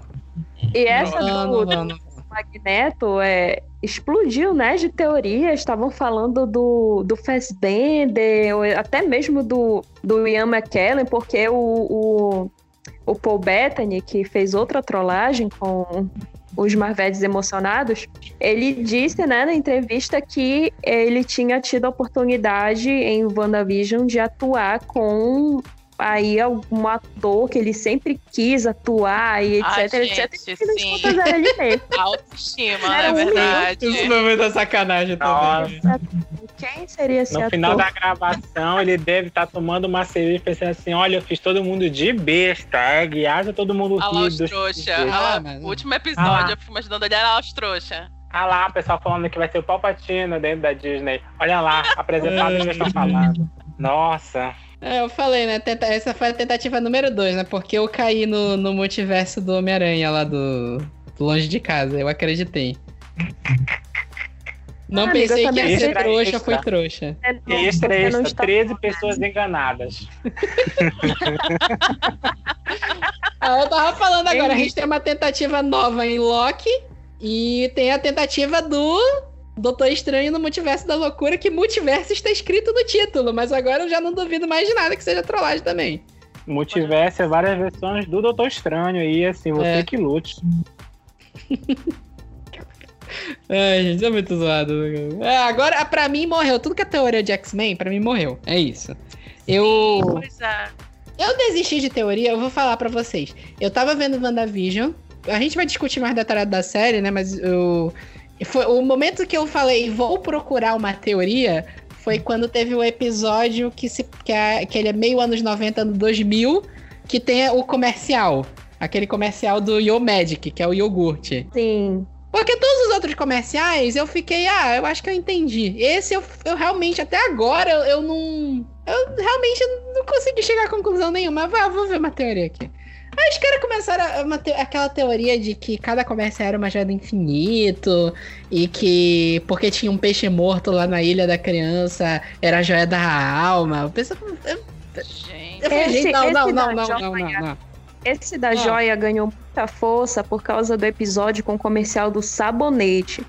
Porque o sabonete, a caixinha, sei lá, é parecia muito Tesseract. Aí todo mundo começou, já são as joias do infinito, são as joias do infinito. Ah, não. muito Aí é muita, emocionado, care... né, é muita gente? carência, isso aí. O povo é muito É emocionado. muito emocionado, gente. Não, não dá, não. Aí eu Não, a, gente, a gente não supera, né? Essa que é a verdade. A gente não supera as joias do infinito. Essa que é a questão. O Eu acho já que acabou joia, tem joia do anos infinito e a gente não, não, supera. volta mais. Joia do infinito É, acabou, pois é. acabou. É isso. Somos um casal em comum, não somos? Ah, acho que ninguém tem dúvida disso. O povo tava muito louco nas teorias e o povo ficou com muita raiva no final porque as teorias malucas dele não aconteceram. É, é assim, é, eu ouvi uma frase que depois eu concordei, que é assim: o povo não quer teorizar, o povo quer acertar. E, e Ah, quando eles sim. não acertam, eles ficam com raiva porque não acertaram. Só que, tipo assim, A galera eu não quer prefiro, admitir que é burra, né? eu prefiro mil vezes eu criar mil teorias sobre o que, que tá acontecendo e Mephisto e não sei o que, e no final não acontecer, mas ter um final legal, do que acontecer o que aconteceu com Game of Thrones. Que Ah, os, então. os roteiristas começaram a puxar um monte de teoria de internet maluca, meteram no meio e ficou um lixo aquele final. É culpa do autor aí. O autor que já morreu, que Deus o tenha já. Ali só tá a? Ah, mas aí é dele, É, né? ali ali é, é- é igual a RuPaul, ele é um holograma já e as pessoas se enganam com isso, já, porque já não existe mais holograma. Ah. Meu Deus. Só chega aí. Não, mas tem alguma teoria que vocês escutaram, que vocês acharam que, que era muito, muito boa, que, que faria, que deixaria o WandaVision melhor se ela tivesse sido incluída? Olha, que eu lembre assim agora, não. Eu, eu, eu Eu fiquei acho- muito satisfeito com esse final. É, eu também. Eu também. Assim, tipo, eu fiquei muito empolgada quando começou a rolar a possibilidade de envolver os mutantes, né? Com a entrada do Fietro ali. Eu fiquei tipo, meu Deus, isso tá acontecendo, tá acontecendo. O Marvel tá fazendo isso. Eu fiquei louca, porque, enfim, eu sou uma louca dos mutantes. E aí, quando não aconteceu, só que quando eu percebi que não ia acontecer, eu fiquei um pouco decepcionada, mas o final foi muito satisfatório pra mim, que não fez diferença, assim. Eu realmente fiquei satisfeita também. É uma. Não é bem. Não foi bem uma teoria, nem nada assim, mas uma coisa que eu cheguei a ver em um dos milhões de vídeos que eu assisti de WandaVision é que se o, o, o personagem lá do. O Fietro, o personagem do Ivan Petras, ele, ele realmente fosse. Realmente tivesse aqueles poderes sem ter sido é, controlado pela Agatha Harkness, é, que seria interessante ter uma cena parecida com a do filme dos X-Men, dele salvando as pessoas, uma, em uma cena parecida como aquela lá do filme, que é um, para mim é um, simplesmente icônica. Por outro Ele tá lado, resgatando o Magneto? exatamente, que ele Ah. tá resgatando todas as pessoas lá do prédio, da, do instituto. Ah, Porque tá, teve que duas, né? Tem, tem uma no First Class e tem uma no Dias de um Futuro Esquecido. Eu não lembro qual do, Aliás, dos dois não. filmes, eu acho que é o First Class. Não, é tô o que toca confundida, tô confundida. É, é, o, É, da- no, é um no Dias do Futuro Esquecido, que é quando o Mercúrio vai lá soltar o, o Magneto, e o outro é no X-Men Não. Apocalipse, que é quando explode a, o Wilson Ai, eu Xavier. apaguei da minha memória, apaguei da minha memória, gente. Não Apocalipse, sei. Tem certeza. É, não, Ah, não, sim, não. sim, é nem no Apocalipse, é no. Apocalipse. É. Enfim, mas é uma Apaga cena em que negativa. ele tá salvando as pessoas do instituto. Aí toca Sweet Dreams. Não, não é essa que toca Sweet Dreams, é no do Magneto, né? Que toca Sweet Dreams. Não, Sweet Dreams é, É. na, na que a casa, a casa explode. É esse. Que a casa Pois é. Xavier explode. essa essa daí. Mas, de um modo geral, tudo quanto foi teoria que, que eu cheguei a ver é, entra naquele ponto que a gente falou mais cedo, que se isso fosse incluído, era um grande risco de tirar o protagonismo da Wanda. Então, é, eu acho que, respondendo a pergunta do Everton, considerando o que foi apresentado na série, fez bem não ter sido incluído, eu acho. Teria diminuído, inclusive, o colapso dela, assim, tipo, se ela tem. No momento em que ela tem o Pietro de volta, aquilo conforta ela de alguma forma, né? E aí, quando ela descobre que não é, que nem aquilo, assim, tipo, que não é o irmão que ela conheceu, com quem ela viveu, quando ela descobre que nem aquilo é verdade, isso dá uma carga emocional maior ainda, né? E faz o colapso dela ficar muito mais verossímil. Sim, sim. Eu tenho uma assim que eu gostei particularmente que não mexeria de fato com o enredo que a que a produção colocou para WandaVision, que seria que nesse meio tempo que teve o estalar do Thanos e com a Mônica Rambeau voltando e a gente descobrindo mais sobre a espada, e em algum local do espaço o Quarteto Fantástico estaria lá, assim, tentando voltar para a Terra de alguma forma, e que assim, no final, ou uma cena pós-crédito, como houve da Mônica Rambeau, que eles iam aparecer ou, ou conseguir contactar a espada, sabe? Não, não influenciar de fato com toda a carga emocional da Wanda, mas para ele assim, olha, gente, não tem só isso aqui agora, tem mais isso aqui no futuro próximo, assim, bem distante, você pode teorizar mil coisas que podem vir a acontecer em algum filme. E eu fiquei assim, eu esperei até os últimos segundos daqueles 20 minutos de pós-crédito, aqueles 30 minutos de, de abertura finale. Eu falei assim, gente, deve aparecer pelo menos assim, a rabetinha assim no foguete, assim, o foguinho assim, a, a, a cauda, a cauda do cometa que eles estão para aparecer. Nossa, eu fiquei boca seca esperando e não ver, assim, mas era uma teoria muito boa que eles estavam em alguma missão e porventura estalar de dedos, né, que a gente viu que quando todo mundo voltou para a Terra foi um grande caos, assim, todo mundo tava reaparecendo. Isso foi muito poucos. legal, né? Eles terem mostrado isso. Foi, foi muito foi. legal. Foi muito legal. Muito legal. É, é, esse é uma parte da, da, da Wanda que, assim, que eu acho que não teria como se encaixar em um outro filme que, no, que ia destoar. Ali foi preciso Sim. e foi muito bom, porque é uma parte da personagem da. É, da muito tá? E assim, faz parte do, da, da personagem entender o que estava acontecendo, assim. E ali tomou com a carga dramática que a série já tinha da Wanda, e assim, todo mundo voltando e aos poucos, assim. Eu acho que essa teoria do Quarteto Fantástico seria muito bom, porque já iria puxar muitas outras coisas, assim, não necessariamente que a Wanda poderia criar, mas eles poderiam trazer também. Fiquei esperando, eu não ganhei nada. Obrigado. Só pelo fanservice, obrigado por nada, Marvel. Ah, o que eu vi de teoria ainda era mais ou menos parecido com isso, mas que alguma coisa envolvendo o Rex ia criar o acidente espacial que dá os poderes pro Quarteto Fantástico. Mas assim, isso pode acontecer ainda. Então, não sei, né? A gente vai ter que aguardar, não tem jeito. Eu me iludo diferente, vocês não vão entender. tu te ilude de jeitos peculiares. É, porque assim, é, essa, nova, essa nova margem que a Disney está colocando através do Disney Plus e essa nova saga né, de mais de 10 anos da Marvel, e recentemente ela adquiriu todas os, os, as suas, suas patentes né, do cinema e televisão de volta para tudo do mesmo grupo. Assim, muita gente está esperando muita coisa, inclusive eu, que assim, de fato ter uma produção de um filme assim, a lá Vingadores para corrigir tudo que aconteceu que a Sony, que a tudo Fox, que a Fox fez com Sony destruiu. É. é. é. Em trazer assim, um potencial que é que aqueles personagens têm, assim. Eu não me importaria nadinha de ter um reboot todo, todo, mais uma vez, pela vigésima vez dos Mutantes, se fosse padrão. Ai, lá vamos de nós e origens de novo. Acabamos de falar agora sobre origem, mas aí eu não me importo. Pode mexer aí à vontade, tudo que acertem pela última vez.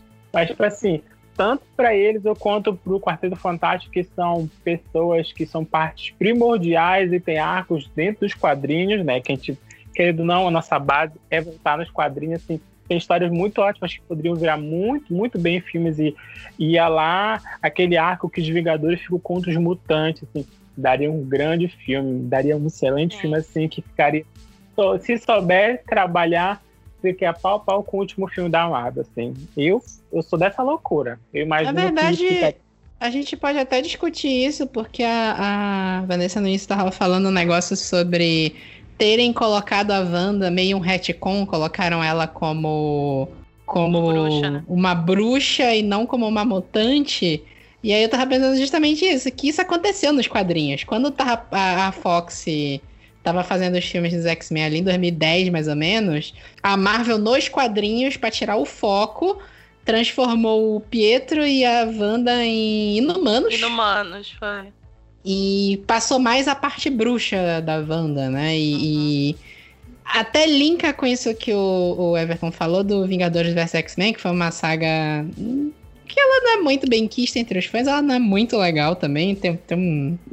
Eu nunca gosto, é, é, uma- e isso vale pros cinemas também, eu acho que já encheu o saco a Fênix Negra. É tipo assim, gente, chega. Chega de Fênix Negra. Chega, chega, chega, chega, chega, esquece essa merda. Poxa, Dá tão 20 legal. anos.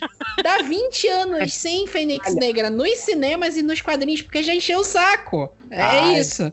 O Vingador vs X-Men é exatamente isso. A Fênix Negra tá vindo, tá voltando pra Terra Força Fênix. E ela vai cair no corpo da Hope Summers. Que é. Eu não vou explicar quem é a Hope Summers. Ela é filha do, do Ciclope com, a, com o clone da, da, da Jean Grey, a Madeleine Pryor. É um inferno. Não dá pra entender isso aí. Mas tem uma personagem que a Fênix vai cair no corpo dela. E, ne- e nesse universo ainda tava nas consequências da Dinastia M. Que no final da Dinastia M, a, a, fe- a Feiticeira Escarlate termina falando: chega de mutantes. E aí o gênio mutante desaparece da Terra completamente. Sobram só 200 mutantes com poderes, né? Porque eles não podiam apagar o Wolverine e o Ciclope. Porque eles tinham que continuar vendendo quadrinho. E aí o que acontece é que no final da, do Vingadores vs X-Men, tem toda uma maluta lá que a Hope ela não quer assumir a força da Fênix. Na hora que a Fênix chega, ela renega o poder. E aí o poder da Fênix vai para cinco X-Men diferentes, que é o Ciclope, Emma Frost, o Colossus, a Magia e o Namor. E aí eles vão se matando no final, o poder da Fênix fica todo no corpo do Ciclope. E aí a, a resolução final é, é, é para vocês terem uma ideia de como é loucura essa saga. A- Eu já o- me o- senti. já se perdeu. O Ciclope com o poder da Fênix mata o professor Xavier. E aí Ai, a. a Hope e, o, e a feiticeira Esca- e a Wanda dos quadrinhos se juntam pra lutar com ele, absorvem o poder e elas de mãos dadas falam chega de Fênix, em referência à Dinastia M. Uhum. Aí o poder da Fênix se dissipa pelo mundo e voltam a nascer mutantes novos. Então, Tu porra. percebe que nos quadrinhos a Wanda fala acontece. Ela é tipo uma pessoa que tem um oráculo, né? Ela fala É. acontece. Assim. Ela, Ela poder do acontece. querer, É. o poder do caos. Ela, eu quero, eu consigo. É. Aí o que acontece? Eu acho que o que eles vão fazer com a Wanda, com os Vingadores, vai ser. Não exatamente isso, porque isso é, é ruim. Mas. E, pelo amor de Deus, gente, chega de Fênix. Esquece a Fênix. Esquece Fênix Negra. Já teve dois filmes, não deu certo. Esquece nos quadrinhos, porque já teve mais cinco sagas de Fênix nos últimos 10 anos. Mas eu acho que eles humilhado. vão aproveitar essa ideia de a feiticeira escarlate tem o poder de bruxa dela e ela vai usar de alguma forma, alguma, alguma coisa que ela vai fazer, algum negócio que ela vai explodir, vai fazer criar mutantes. Ou então, eles podem fazer alguma ideia tipo Guerras Secretas mais recente que aconteceu em 2015, que a Marvel decidiu que ia acabar com o universo Ultimate. Só que no universo Ultimate tem uma coisa chamada Miles Morales, que vende 50 mil quadrinhos por ano. Então eles não podiam simplesmente matar o Miles Morales. Então eles fizeram uma mega saga onde todos os universos. Todo o multiverso da Marvel foi destruído e foi criado um multiverso novo pelo Doutor Destino. E, tipo assim, a saga é isso: é uma briga do Doutor Destino com o Reed Richards, e no final eles criaram um novo universo 616 em que os heróis do Ultimate que todo mundo gostava estavam lá, nesse universo principal, e os que todo mundo odiava morreu mesmo, porque X-Men do Ultimate era uma merda. É isso, eu acho que vai acabar sendo algo do gênero. Isso aí é Hum. Dark, praticamente. É, eu já fiquei vi alguém- cansada. Fiquei cansada aqui só de pensar. Pois é, pois é. Somos um casal em comum, não somos? Ah, acho que ninguém tem dúvida disso. Falando da série, né, dos episódios, que a gente não entrou ainda, né? o negócio que eu queria começar Não, perguntando. o negócio que eu queria começar perguntando pra vocês é o que, que vocês acharam dessa dinâmica de cada episódio ter um, uma temática de época imitando a série, imitando como era antigamente. Que, que vocês curtiram? Eu amei. Maravilhosa. Amei, amei, amei também. Gostei da- Cara, Eu pra achei quem é seriador, pra quem é seriador, assim, foi, tipo, foi, sabe, um carinho no coração, gente. Foi uma, um- um- uma, uma linda homenagem à, à evolução das séries da TV. Claro que as primeiras séries é, que foram, né, tiveram inspi- inspiração no Dick Van Dyke Show e I Love Lucy, é, Jim é um gênio. Não, não tive tanto apelo porque é, eu acho que cheguei a assistir alguns episódios de Jim é um gênio em um do, de um milhão de reprises do canal Cultura e por aí, mas é, da, dos anos 80, 90 pra cá, nossa, o episódio, eu acho que é o episódio 5, que é baseado nos anos, nos anos 80, 90, é todinho inspirado em Full House. Eu, meu Deus, Full Sim. House, Full House. É. mudou a Gente, o John Stamos fez um post com a Elizabeth. Olsen, ela pequenininha. Coisa mais. É, olha, olha que, exatamente. sabe, o que eles conseguiram trazer de volta pra gente. Eu Pois penso assim é. que foi muito bacana eles terem realmente começado ali, né, na, na, na era de ouro da TV e tudo mais, porque deixa bem claro que gente- eles sabem que a TV não começou nos anos 90. Então eles estão homenageando desde o começo mesmo. Quem sabe são quem são quem veio antes naquela velha homenagem para quem realmente deu origem às coisas. É por isso que eu acho que o WandaVision realmente é uma, muito uma série sobre origem, porque ela já traz isso dentro da narrativa, uma metalinguagem assim linda, linda, linda. Não, o que eu ia falar é porque a, a Marvel teve aquele negócio que lançou os dois primeiros episódios juntos, né? O dos anos 70. Não, desculpa, os anos 50, anos 60, né?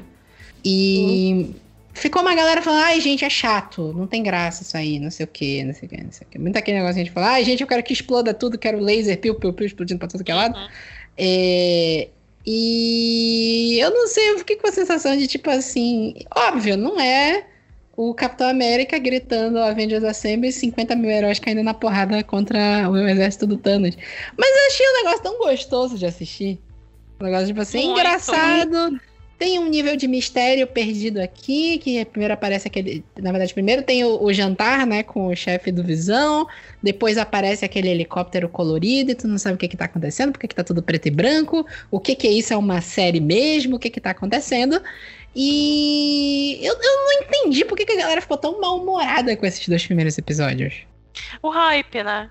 O hype do, do nerd, o hype do, do, da- do Marvete, é isso.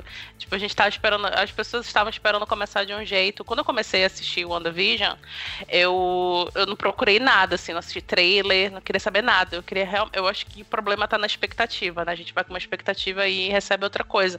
A gente não tem como saber o que os caras estão pensando, né? O diretor, o criador e, e os os produtores. Então eu preferi ir sem saber o que ia acontecer. Eu tinha na minha cabeça que o filme ia acontecer ali entre Guerra Civil e Guerra, é, é, Guerra, Guerra Civil e Guerra Infinita. Eu achei que ia acontecer naquele gap ali. E Uhum. aí, quando eu comecei a me acostumar com o que estava acontecendo, porque eu não imaginava que ela tinha criado o Rex, não imaginava nada disso. Depois que eu comecei a entender o que estava acontecendo, e foi essa parte gostosa para mim, sabe? Disso ter realmente acontecido com a- toda essa homenagem e a gente se situar e que a gente não estava tão longe assim no tempo, no que estava acontecendo, que tudo que a gente viu no cinema já tinha acontecido, que estava estabelecido, sabe? Eu gostei, eu gostei muito. Eu acho que foi choro mesmo. choro de nerd. a, Elizabeth Olsen e o Paul Bettany, eles estão brilhantes. Brilhantes. Sim. Porque você pega a. Claro, né, que a série teve todo o cuidado para reproduzir no máximo do que, do que era fiel, reproduzir principalmente as séries dos anos 50, dos anos 60. Mas todos os trejeitos, é, o, o, a, os gestos, os detalhes, foi tudo muito bem apresentado e como como eu me diverti com a performance deles de da, daquele showzinho ali de talentos beneficentes Oh, que eles tinham que apresentar um número de mágica. E o Visão estava bebaço Bêbado. por causa de um chiclete no, no, no- dentro lá dentro lá da, das engrenagens digamos assim dele. Como eu me diverti assistindo esse episódio e eles estavam, nossa, só elogios pra pra esses dois. É muito delicado, né? Assim, a atuação Uhum. deles é muito delicada. Tem, eles têm muita química, e o que é muito louco, porque ele não é um ser humano. E aí, é, é um sentimento muito louco que a gente fica, né? Dessa química que eles têm. Eu vi hoje uma imagem é, mostrando da gravação mesmo, né? Sem a computação gráfica e tudo. Tipo, gente, a Elizabeth Olsen teve que contracenar com isto. Essa mulher merece o Oscar, entendeu? Ela teve que contracenar, demonstrar emoção por isso, tipo, ele todo azul, com os pontinhos lá, onde ser colocados. Gente, sério, tudo. O, o, elenco todo, eu acho que o cast todo é muito bom. Todos eles são muito bons. Selecionados assim a dedo mesmo. Pois é, aí depois veio o episódio 3, que é quando finalmente tem alguma coisa que tu não sabe ainda o que, que tá acontecendo, mas tem o um negócio lá do apicultor, né? Que ele sai de dentro do bueiro. E o, que aconteceu com esse moço, gente? Que Deus o tenha, mora dessa. Credo. O, o apicultor é no final do episódio 2 ainda. É do 2 ainda? É, porque é, tem frango. Ah, é do 2, é do 2, tá certo, tá certo. É, é do 2. É, eu ele entendi volta... que ele foi jogado para fora do Rex porque ela voltou à edição do episódio. E aí eles nunca encontram ele. Ah, ele foi esquecido ficou no churrasco. Deus. É, é, ficou com Deus. Ficou com Deus, né? Eu tô tentando lembrar aqui, porque eu acho que eu tô confundindo os episódios. O episódio 3 é o que já é em cores, né? Termina o 2 com eles ficando colorida, né? Sim, que é quando eles descobrem que ela tá grávida, não é isso? Termina com ela ficando. É, na verdade, termina ficando colorido o episódio. Ela tem uns bebês né, no episódio 3 e acontece todo aquele rolê com a Mônica Rambeau. Nossa, aquela cena, quando a Mônica Rambeau solta, é, ah, ele foi morto pelo Ultron, depois da, da Wanda falar sobre o Pietro, eu, ê, caralho, eita porra. Já fiquei toda empolgadaça. Se fosse no Brasil, a Wanda Dier fala, o que que tu disse aí, caralho? É, é Se fosse operar o cavalo com a tua cabeça? Fala na minha cara se tu tem coragem.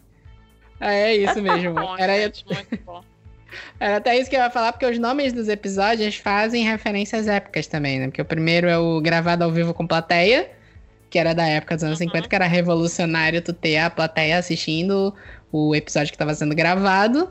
O dois é o Não Mude de Canal, que é quando muda e é o que é o referência a mais a feiticeira, a, a, até a abertura, a abertura que eu mais gostei foi a que é a animada, que é uma animação que é igualzinho da feiticeira. Igualzinho da feiticeira, é. É. Eu pensei até que ia fiquei... tocar Bewitch. Eu achei, eu, mas ficou parecido o tema.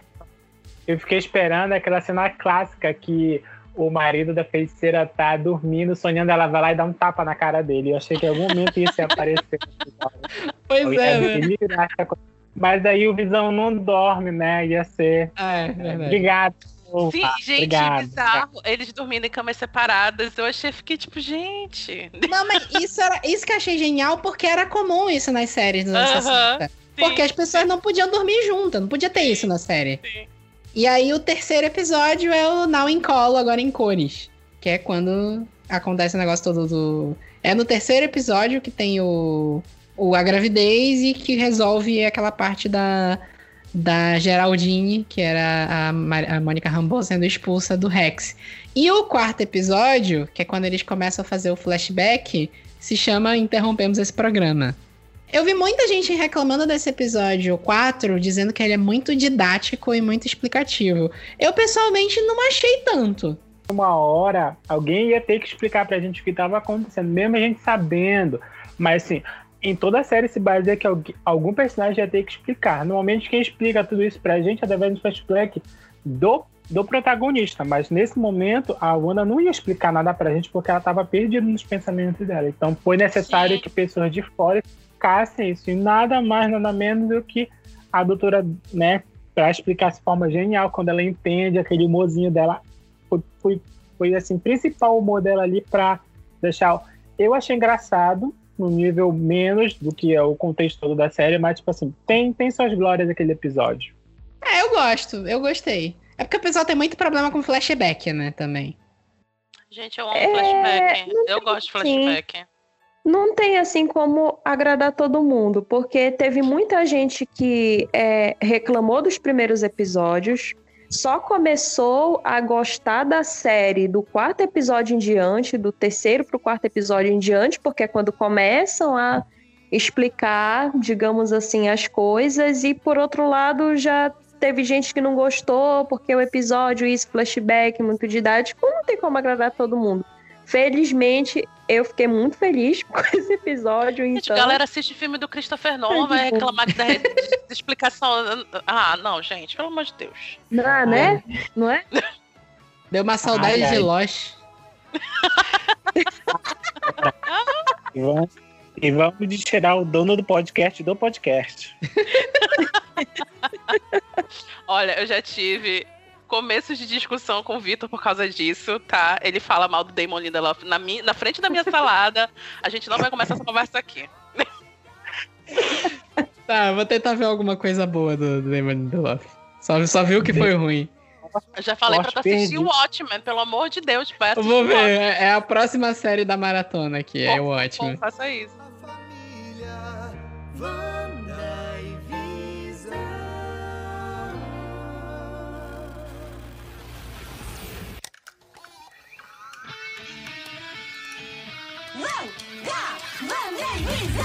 O caos está instalado, nem tente questionar. Ninguém será culpado, melhor deixar rolar.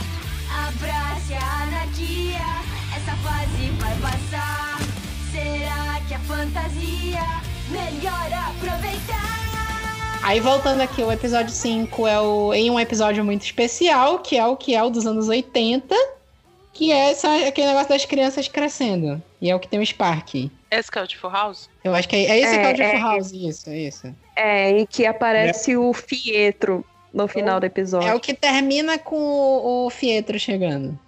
Fietro Gente, é o ótimo. surto que a gente tá vendo ele de costa e a gente ainda não sabe se é o, se é o ator da Marvel ou se é o da, da Fox. Eu tava completamente surtada, vendo as, as luzes, as luzes branquinhas no cabelo. Falei, meu, o que vai acontecer agora? Vai acontecer agora. E, enfim, era o Fietro. Foi aí que eu tive o colapso. Assim, bom, a É. Marvel vai chegar e vai dizer assim, ó, aqui, Fox, no seu cu. Aqui a Marvel, mutante é meu. exato, era isso tá que eu tava aqui. esperando. Eu terminei, eu terminei esse episódio e eu literalmente abri o YouTube, o WandaVision, episódio 5 Reaction, porque eu queria ver o que tinha outra. Gente, sério, eu sou o, o gui- guilty pleasure da minha vida são reaction. Eu tô empolgadaça pra caralho com uma coisa.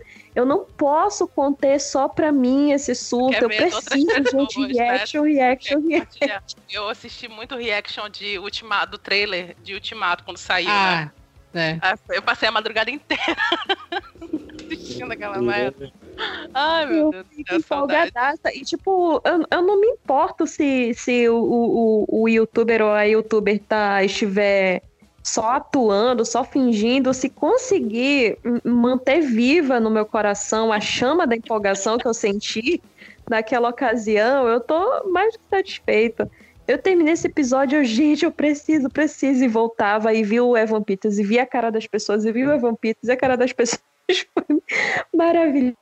É, mas esse episódio ninguém esperava isso, sabe? Ninguém teorizou em algum momento que ele fosse aparecer, porque tava selado, né? A Marvel tinha batido assim, o, o dela, assim, ele tá morto, ele não vai mais aparecer mais. O Visão tá aparecendo aqui por alguma força maior, que poderia ser qualquer outra coisa que eles ficavam explicando, mas nunca esperavam que o irmão dela ia aparecer de uma outra forma. Aí vem um personagem de um outro universo que não faz parte desse universo regular, e assim, foi aí que era teoria em cima de teoria, e era a gente falando, e a gente comentando, e cada dia tinha uma teoria a mais. a- daqui a pouco já Wanda era criador do universo, ela era o criador número um, que criou tudo, Big Bang, Meu Deus. era toda teoria. E vazaram umas coisas, chegaram a vazar mais cenas. é, vazou o teaser do episódio seguinte, tinha passado o episódio 5 e vazou o teaser do episódio 7. Peraí, não, tinha, tinha saído o episódio 4 e tinha vazado o teaser do episódio 6 e no teaser do episódio 6 ele aparecia, que é o episódio do Halloween. Eu não vi nada. E aí eu acabei não tendo tanta essa surpresa. Eu, eu já sabia, eu não tenho tanto problema com spoiler. Eu já sabia que isso ia acontecer, eu só fiquei no negócio, ah, será que eles vão trazer os X-Men? Será que isso não é nada? O que, é que vai acontecer? E aí, justamente, o episódio que vem depois é o do Halloween, que é um Halloween assustadoramente inédito. Que Uhum.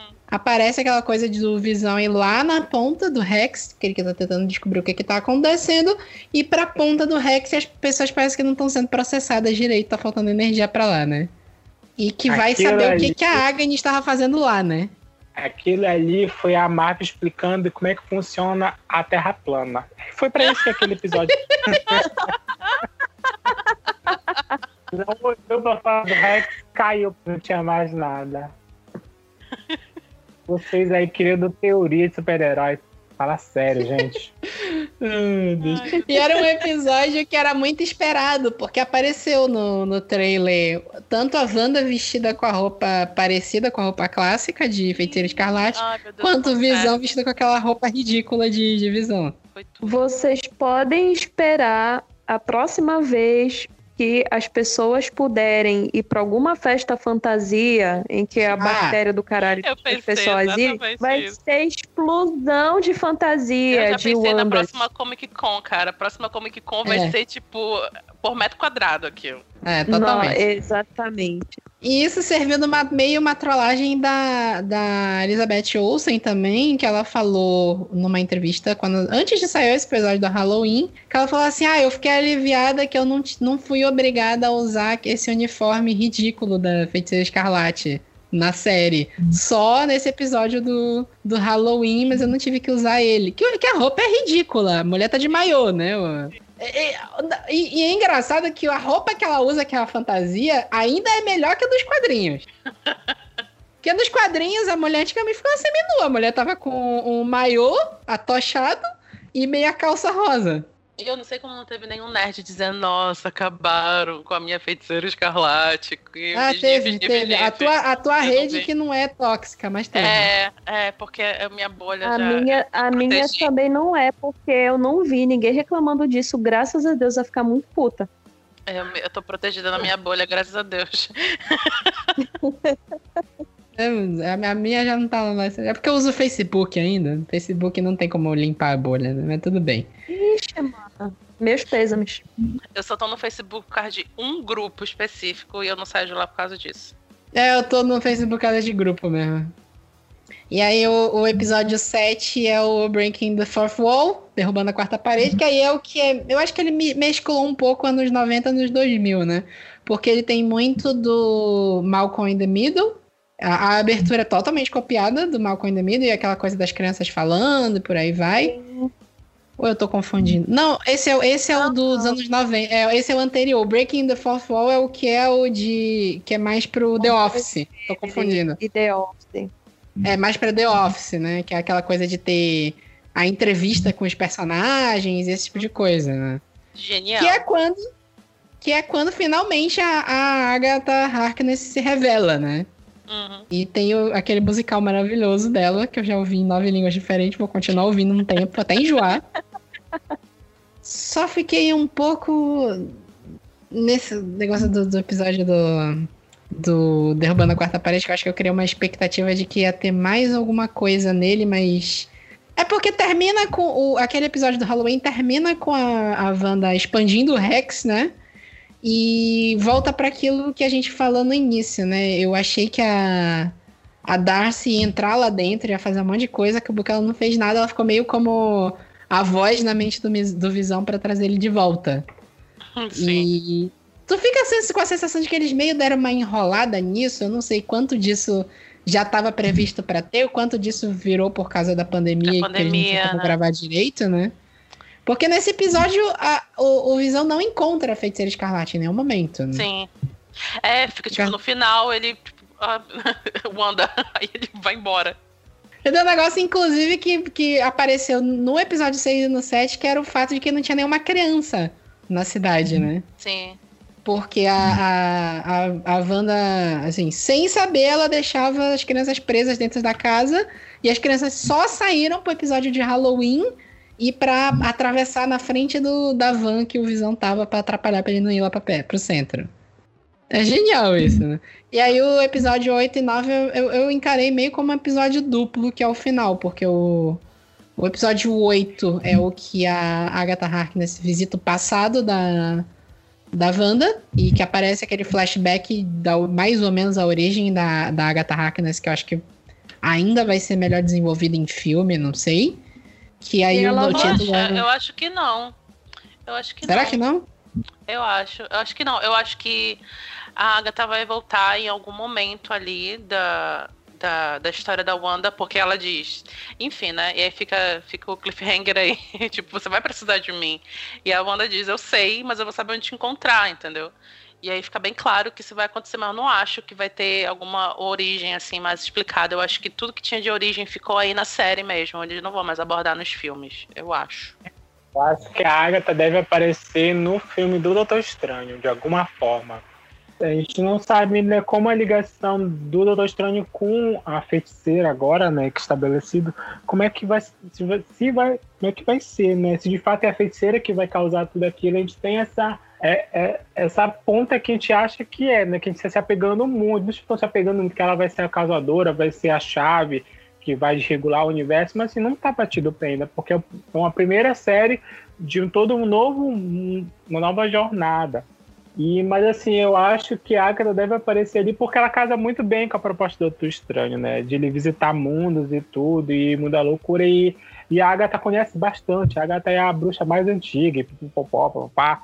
Assim, ela deve aparecer de alguma forma ali, ou em forma de menção para alguma outra coisa, ou para pelo Visão deve mencionar, se o Visão for aparecer ali também. Então ela deve vir em, em séries ou filmes que trabalhem com a magia de algum fato. Que a magia seja um ponto principal que vai trazer alguma resposta e ela deve estar inclusa nisso, ou sendo é, citada como né, uma chave que vai trazer uma resposta, ou como uma, uma anti-heroína, É, eu acho que é, eu acho que a Agatha tem o perfil de ser aquele personagem assim que quando a, a Wanda tivesse prestes a fazer uma grande loucura, a Agatha é uma ferramenta que ela, ela foi quem visitou o passado da Wanda, ela foi quem conseguiu deter a Wanda por algum, de alguma forma, ela que conhece, né, a, o poder que a Wanda tem agora como feiticeira escarlate. Eu acho que ela vai ser usada mais como trunfo, assim, em algum momento na história do Doutor Estranho ou em alguma outra história que tenha magia, como o Everton falou. Eu acho que vai ser assim. Eu acho que ela vai ser usada mesmo como consulta, mesmo, e sei lá, a Wanda vai precisar saber alguma coisa e vai atrás dela, e aí ela vai se soltar e vai ser uma vilã por algum motivo. Eu acho que é isso que vai acontecer. Mas eu tava realmente na expectativa de dar, sei lá, contarem mais alguma coisa do passado dela, não sei. Porque tem a parte do, do livro lá do Darkhold que chegou na mão dela, né? Talvez tenha uma história atrás disso. E, inclusive, o Darkhold apareceu no Agents of S.H.I.E.L.D., o que, pra mim, vai ficar deixando mais claro que eles vão ignorar que essas séries todas existiram, né? É, infelizmente, por Agent Carter, que eu gostava muito. Aí o que que prestava Era. naquela época eles cancelaram? É porque isso vale comentar. Antigamente era outra pessoa que controlava a direção de TV da Marvel. E era um cara que era tretado com o Kevin Feige. E aí eles ficavam meio brigando nas séries. Tanto que o- eles pegaram o orçamento para pegar uma, criar uma série chamada Agents of Shield. E aí destruíram a Shield no, no Capitão América Soldado Invernal. Isso não parece um negócio muito estratégico, mas tudo bem. E a Agents of Shield sempre ficou como segundo plano, nunca funcionou direito. E a sensação real é que eles estão ignorando total agora. Mas o Agent, of, Agent, Agent Carter, eu acho que continua no canon, porque o Jarvis, que era o mordomo do pai do Tony Stark que aparece na série, é o mesmo que aparece no, no, no, no Ultimato. Fica como um easter egg, mas eu acho que é bem isso, é, é- funciona desse jeito. É. Somos um casal em comum, não somos? Ah, acho que ninguém tem dúvida disso. E eu ia falar também que esse, esses dois últimos episódios, né? O, principalmente o episódio 8, foi um episódio muito emocionante, né? Tu visitar o passado da Wanda. Eu, eu chorei nesse episódio. Eu Total. chorei muito, gente. Nossa, pera, eu chorei muito, muito, muito, muito mesmo. Assim, nos dois últimos episódios. No último eu chorei. Eu, no último episódio eu fiquei tipo, nossa, pensei que eu ia chorar mais. Quando foi chegando da metade pro final, eu estava em estado de, de situação de desespero. Tanto que toda vez que eu olhar, eh, tem um meme, que é um cara no, no canal do YouTube, assim, eu- no título do vídeo, a sensação de desespero. Era eu todinha no episódio 8 e episódio 9 de WandaVision. Gente, sensação de desespero define define. Esse episódio 8 foi muito pesado. Eles tinham que ter aviso de gatilho no começo do episódio, porque eu achei pesado demais. O que a Agatha faz com ela é muito cruel. Muito, muito cruel. Agora, se a gente juntar as cenas da série com as cenas do filme, a gente tem uma linha narrativa completa. Sim. Tratando ela desde a criança até a fase que a Hydra pega ela para fazer os experimentos e ela adulta. Assim, a linha dela tá completa com uma dos outros. Os, E nenhum outros outro, Agora personagem sim. tem, é, nenhum outro personagem tem isso. É, agora eu consigo ver a, a Wanda como uma, uma, hero, uma, uma herói completa, né? Não que ela não fosse antes, mas assim, a gente faltava ter um background dela completo no enredo, assim, na, nesse universo. Agora tá completinho assim. Dá pra dizer assim, olha, agora a Feiticeira Escarlate é uma heroína. Agora, se ela vai virar uma anti-heroína, uma vilã, né? E isso a gente vai ter que esperar um pouquinho mais. Mas agora ela tem o título completo ali, tá tudo. Não tem assim uma linha solta ali, né? Muito, muito, nessa, muito nesse episódio faz referência aos Vingadores, como vai aparecer alguma coisa sobre, sobre a empresa do pai do Tony Stark, né?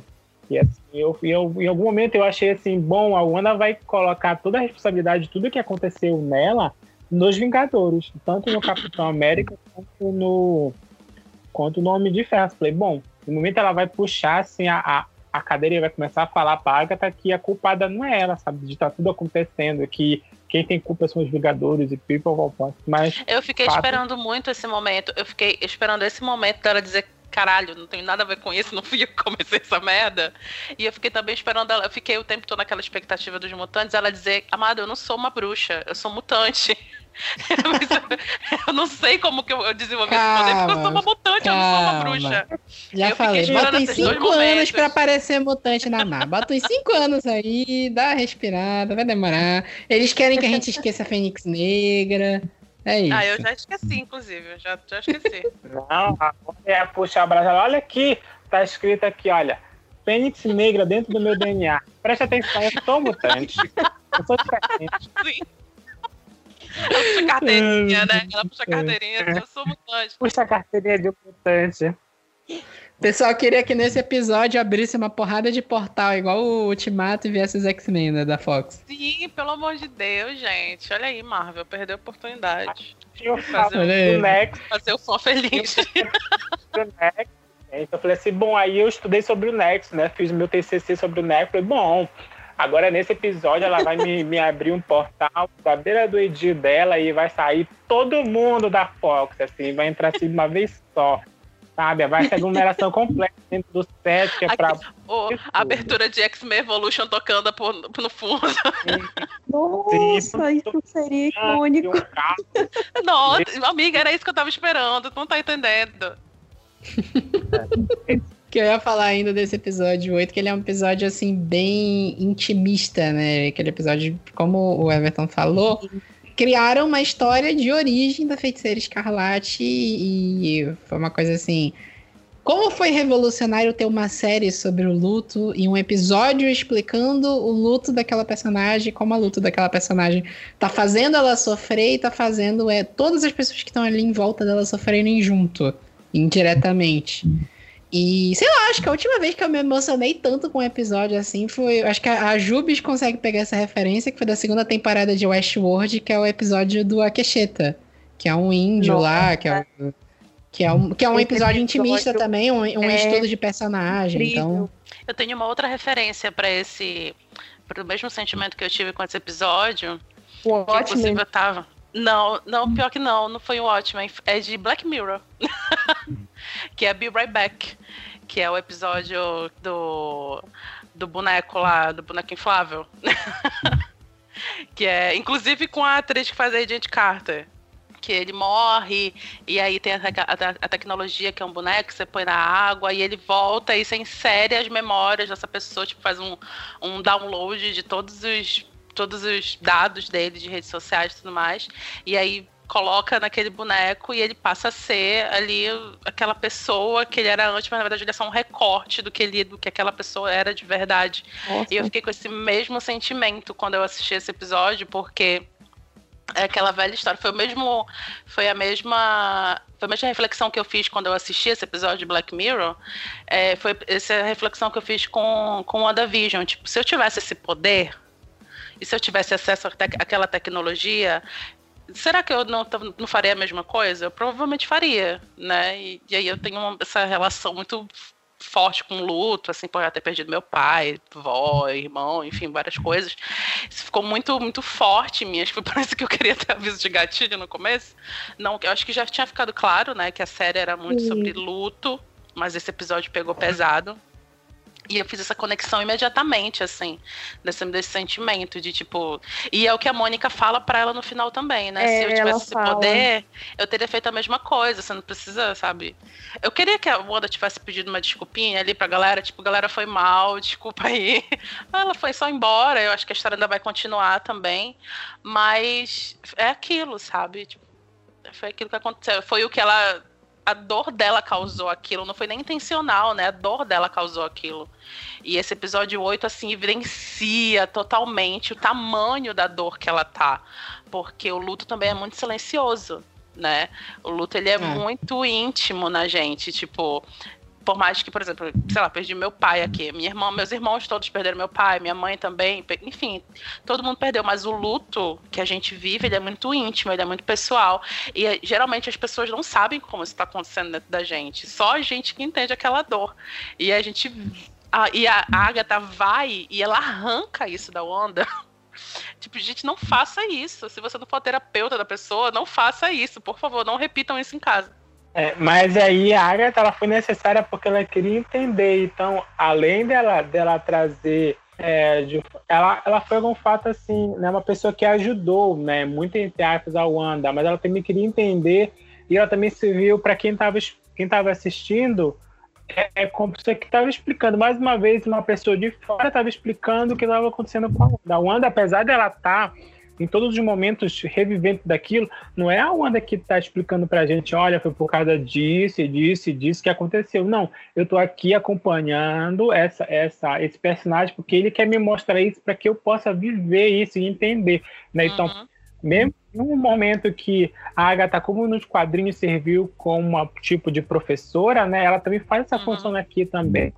No caso, É porque que ela, ela percebe que a Wanda Perfeito. também não entende o que tá acontecendo, né? Na verdade, quando ela percebe que a Wanda não sabe, ela entende que o papel dela ali é revisitar tudo isso pra Wanda poder explicar pra ela. Só que ela não sabia o que ela tava causando também, né? A, a Agatha fala, né, que ela, ela é do, sei lá, do, do Salem, né? Eu não sei qual é a época, século XVII, século XVI, não sei. E ela tá todos esses séculos treinando a magia dela e ainda assim as ilusões dela são limitadas. E aí de repente aparece a Wanda com um poder tão absurdo que ela consegue criar uma cúpula gigante, mexer com a cabeça das pessoas, mexer com a realidade, transformar o que, que é aquilo e transformar uma cidade inteira numa ilusão de uma época antiga. E ela quer saber o que, que é aquele poder exatamente. No final das contas, ela queria roubar o poder da, da, Sim, da Wanda, só que ela exatamente. precisava saber exatamente de onde ele tinha vindo, o que, que era aquele poder, né? Porque eu vi muita gente reclamando fica também, falando: ah, a Agatha Harkness não tinha objetivo nenhum, é, ela só é má por ser má mesmo, e não sei o quê, e, e tá. Eu achei meio. Eu fiquei com essa sensação assim, ué, as pessoas viram a mesma série que eu? Vocês estão prestando atenção? Porque fica- pra mim ficou super explicado o que, que era a Sim, Agatha Harkness, o que, que ela queria. É porque a Agatha precisava que a Wanda liberasse todo o poder pra que ela também absorvesse todo o poder que a Wanda tinha. Pois é, Só que ela não imaginava que o poder era tão grande. era tanto, né?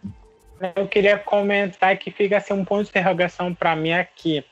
Se a Wanda tem todo esse poder e nesse, nesse episódio 8 e ela expõe o poder dela, tá com constante expansão já ali, né? Ela já tá ali já no, no máximo que ela pode segurar daquilo e ela tá com as ideias dela assim, todas indo contra o que ela pensava e ela tá conseguindo olhar com clareza tudo que tá acontecendo e aquele poder expandindo, expandindo em nenhum momento o Doutor Estranho ele tá, ele percebe isso, sabe? Eu fiquei claro que, que o protagonismo tem que ser da Wanda ali, da, da Agatha ali também, de alguma forma, pessoal que tá naquele núcleo, mas sem nenhuma menção a esse poder tão grande, tão grande que nenhuma outra pessoa, outro, outro herói da, da, do catálogo da Marvel pudesse pensar assim, ou aparecer alguma menção falando assim, gente, tá acontecendo alguma coisa estranha ali, né? E assim, eu fiquei, esse- nesse episódio bate o martelo assim que de alguma coisa estava acontecendo fora daquilo que a Ona tá, tá mostrando, porque assim, é impossível aquele poder enorme, aquela gama toda, toda uma rede, é, é, é, é, é, no caso que quer defender a terra e quer proteger, né, é militar, e, se, e nenhum outro, outro aspecto assim de herói, de herói para herói, consegue falar o que está acontecendo. Mas é que eu acho isso, que isso também tem a ver com eles subestimarem a importância da Wanda, da Wanda né?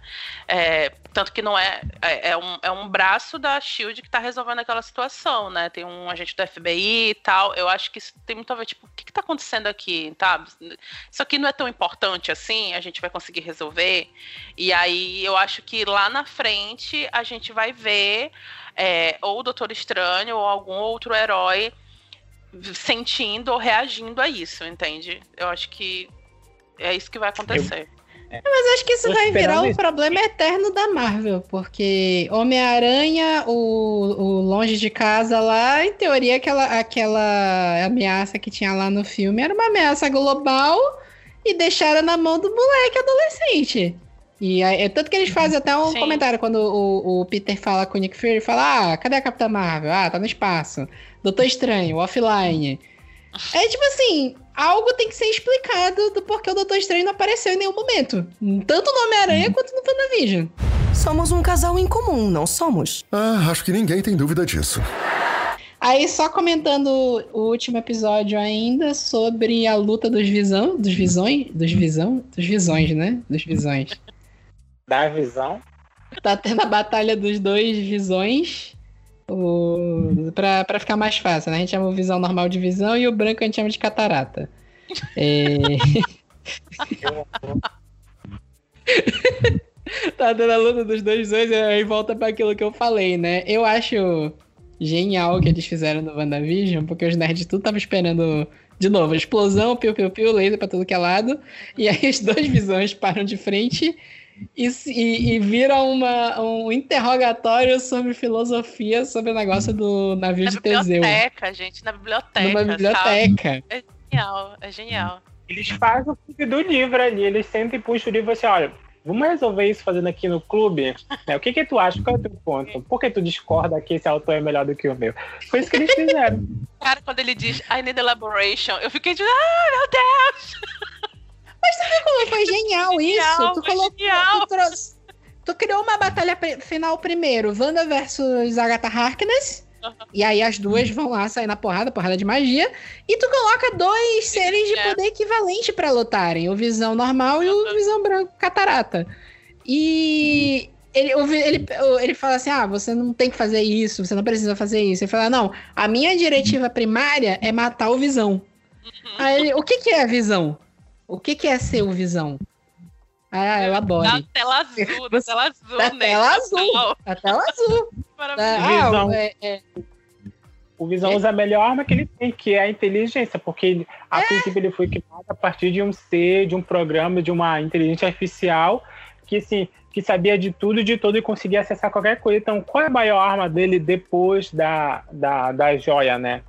É a inteligência que ele tem, né? de conseguir captar tudo aquilo e transformar aquilo em dados. Mesmo que ele não tenha sentimentos, porque ele não é um humano em si, apesar o corpo dele é todo criado de carbono, mas é aquela maior, é a maior arma dele depois que ele perde os poderes da joia.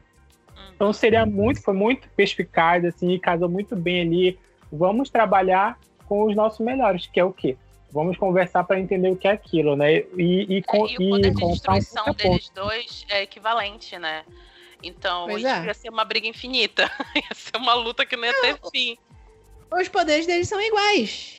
E aí ele traz o, o paradoxo filosófico do navio de Teseu, que eu não sei, você já conheceu esse paradoxo antes? Não, eu não conhecia. Tem um É um livro para- aqui, Vi, Trística, Ah. que é sobre navio, É, né? É, é o título, né?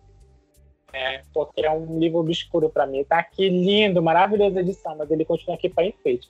Ai, fui pe- perdi, perdi no personagem. O, o paradoxo do navio de Teseu, ele é uma reflexão sobre o que, que é a existência, o que, que é ser humano.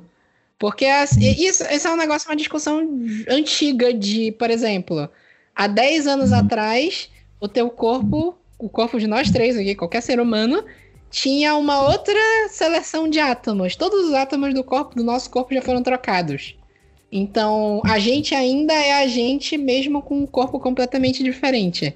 Uhum. E o que que faz a gente ser a gente? E se aqueles átomos que saíram do nosso corpo foram re- forem reconstruídos num corpo parecido com o nosso, também vai ser a gente? Também vai ser uma pessoa? Então, a Que partir é um da pouco que da você discussão, é um pouco da discussão de Be Right Back também, assim, num, num nível diferente, um pouco mais científico e tecnológico, é uma mesma, Uhum. é uma discussão parecida também. Pois é, o, o, o que os grandes teóricos científicos falam é que a partir do momento que você resolveu o paradoxo do navio de Teseu, a humanidade vai conseguir gerar vida do nada. Pra você entender o que, que é vida e o que, que é existência. Então, Ai, é um negócio. Já estão criando já Star Wars já. Melhor não criar do nada. Que É, que já estão criando, já tá uma merda, né? Imagina quando exatamente. Então, tipo assim, é um paradoxo, é, um- é um, um conceito de ficção científica e de ciência que é muito hard. Que eu jamais pensei em ver numa série da Marvel. Nossa, jamais, jamais, jamais, jamais. Eu, eu surtei muito nesse momento. Se eu, assim, o meu maior momento de surto é quando tá lutando a Agatha Harkness contra a Wanda e ela mostra que ela tava usando os poderes pra desenhar as runas nas paredes do Uhum. Rex. É só eu fiquei, puta que pariu, meu Deus do céu. Que Agora mulher. no, e mulher, meu Deus. Só que nessa a batalha de argumento do, do Visão, eu, eu fiquei assim, em silêncio. Eu fiquei, gente, meu Deus, Você eu não realmente acredito. fica para pra pensar na sobre a vida, o amor e os mistérios e tudo que há na Terra. Pois é. E aí vira aquela coisa, né? O, o Visão desperta as memórias que estão no corpo do Visão branco. Só que aquele Visão não é o Visão. Ele é outro. Ele é outra coisa. E aí isso provavelmente vai ser desenvolvido ainda no, no futuro na Marvel também. E que é uma conversa que ele tem com a Wanda depois também, né? Tipo, a gente já se, já se despediu várias vezes, eu já voltei de várias formas. Eu vou voltar de uma outra forma também. Então, se eu tô te dando adeus aqui agora, daqui a pouco a gente vai te dar, a gente vai dizer um, um oi de novo. Ai, é lindo, gente. Meu Deus, tô chorando de novo. É. Como será que vai ser a próxima vez que a gente se encontrar, né? É, exatamente. aí a Marta tá dizendo assim: olha, aquele visão branco que sumiu, ele vai voltar, né? Ele, ele é preciso Isso. dentro do universo. Uhum. É porque não é filme, né? Se fosse filme, ia terminar depois das cenas pós-crédito, Visão Branco vai voltar, né? É, Mas cena pós-crédito dele. por aí.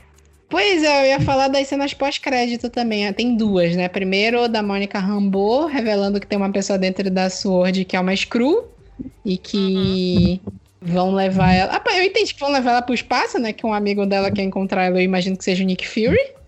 E É. linka com a. Eu acho que linka com a cena pós-crédito do Homem-Aranha, que aparece o Nick Fury no espaço com os Screws, né? Tu descobre que o Homem-Aranha. que o. O Nick Fury que aparece no filme inteiro, na verdade, era um Screw que o Nick Fury original tá no espaço. E não sei, né? ta- Acho que talvez link com Capitã Marvel. Vai ter a série do Invasão Secreta, que é um negócio que eu não tô esperando, porque Invasão Secreta é uma merda. Mas não sei o que, que vão fazer, porque no Invasão Secreta os Skrulls são vilões, né? E aqui até, aqui até agora os Skrulls não foram revelados como vilões no MCU. todos que apareceram são bonzinhos, né? É. Aliás, vale falar, eu disse que eu acho Invasão Secreta uma merda, não sei quem já leu, eu acho horrível esse quadrinho, essa mega saga. Mas vale falar também que eu acho Dinastia M uma merda também, que é muito a, a HQ que inspira mais ou menos WandaVision. Que é sempre aquele negócio assim, toda vez que eles querem dar um reboot nos quadrinhos, eles fazem ou a, a Jean Grey fica doida, ou a Feiticeira Escarlate fica doida, perde controle dos poderes, destrói toda a realidade. E que é uma narrativa que eu não gosto, enquanto mulher, também não gosto muito, porque reforça Ah, aquele é. estigma da mulher louca, né? Da mulher É. que, que é uma coisa também que a galera surtou muito, de tipo. A gente viu vários personagens masculinos, vários heróis é, sofreu. Tem um filme inteiro do Homem de Ferro falando sobre é, estresse pós-traumático, crise de pânico, por causa do que aconteceu em Nova York, né, em 2012. E tudo bem, o, tudo bem o Tony surtar, tudo bem o Tony ter problemas, ficar depressivo, ficar triste porque viveu uma situação de estresse, né? Porque ficou traumatizado. Mas a Wanda, a Wanda não. Tipo, gente, ajuda, sabe? Toda mulher que tem uma situação de estresse e doida. É doida, perde completamente o controle É da o mente, não sei o. Daenerys, inclusive, também. Pois é, é muito. Ah, mulher louca, perdeu o controle é louca. Esse plot já encheu o saco, gente. É, é igual o personagem feminina ser estuprada pra motivar personagem Sim, masculino. Já sim. deu. O Game, Já of, deu, porque eu Game, vi. of- Game of Thrones de- deu zero bingo, né, gente? Meu Deus do céu. Né? É, é... é um plot do passado. Porque eu vi gente reclamando. Ah, eu queria que tivesse o final de, de, de Dinastia M em WandaVision. Não cabia. E é um negócio tipo assim, to- aqui até isso que você que, tu, que, a, que a Vanessa falou do que talvez me- ela pudesse pelo menos pedir desculpa pro pessoal da cidade, né? Que de certa forma ela, ela perdeu de certa forma o controle dos poderes dela porque ela não entendia o que ela estava fazendo e tinha tudo a ver com o luto dela, só que isso não é ela endoidando. Ela Sim. tava com o luto dela, o luto dela fez as pessoas em volta dela Sim. sofrerem, e isso é uma coisa Sim. que acontece. Se tu pegar aí de referência, você comparava até o, o Logan, o, o, o filme lá que Uhum. o professor Xavier tá. É, é um conceito diferente, né? Ele tá perdendo os Aham. poderes dele por causa de um. alguma demência que ele tá tendo por causa da idade.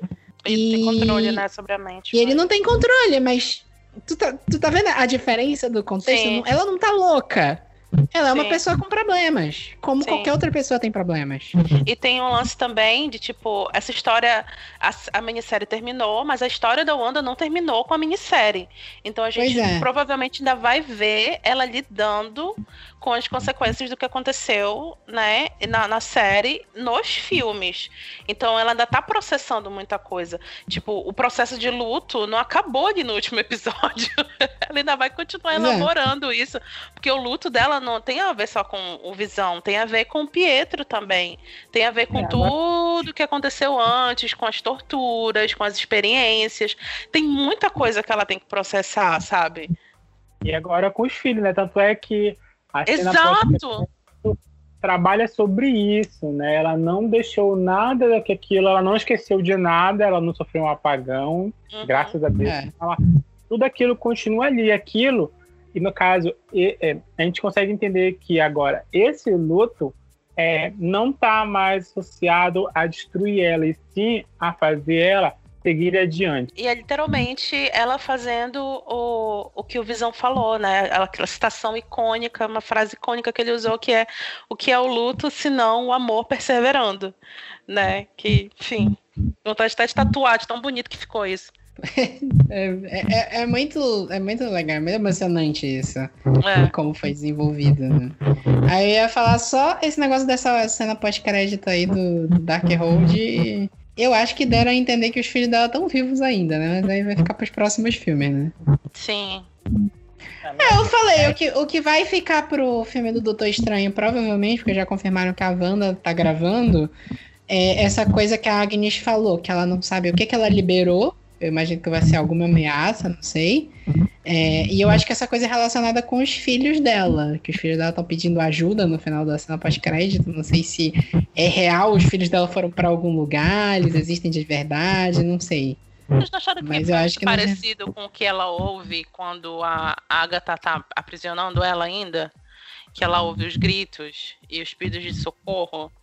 Eu acho que Hum. pode ser uma pegadinha isso, porque eles gritam do mesmo jeito, tipo, mom, please, enfim. Eles gritam do mesmo jeito e na cena, no final, ela ouve a mesma coisa, sabe?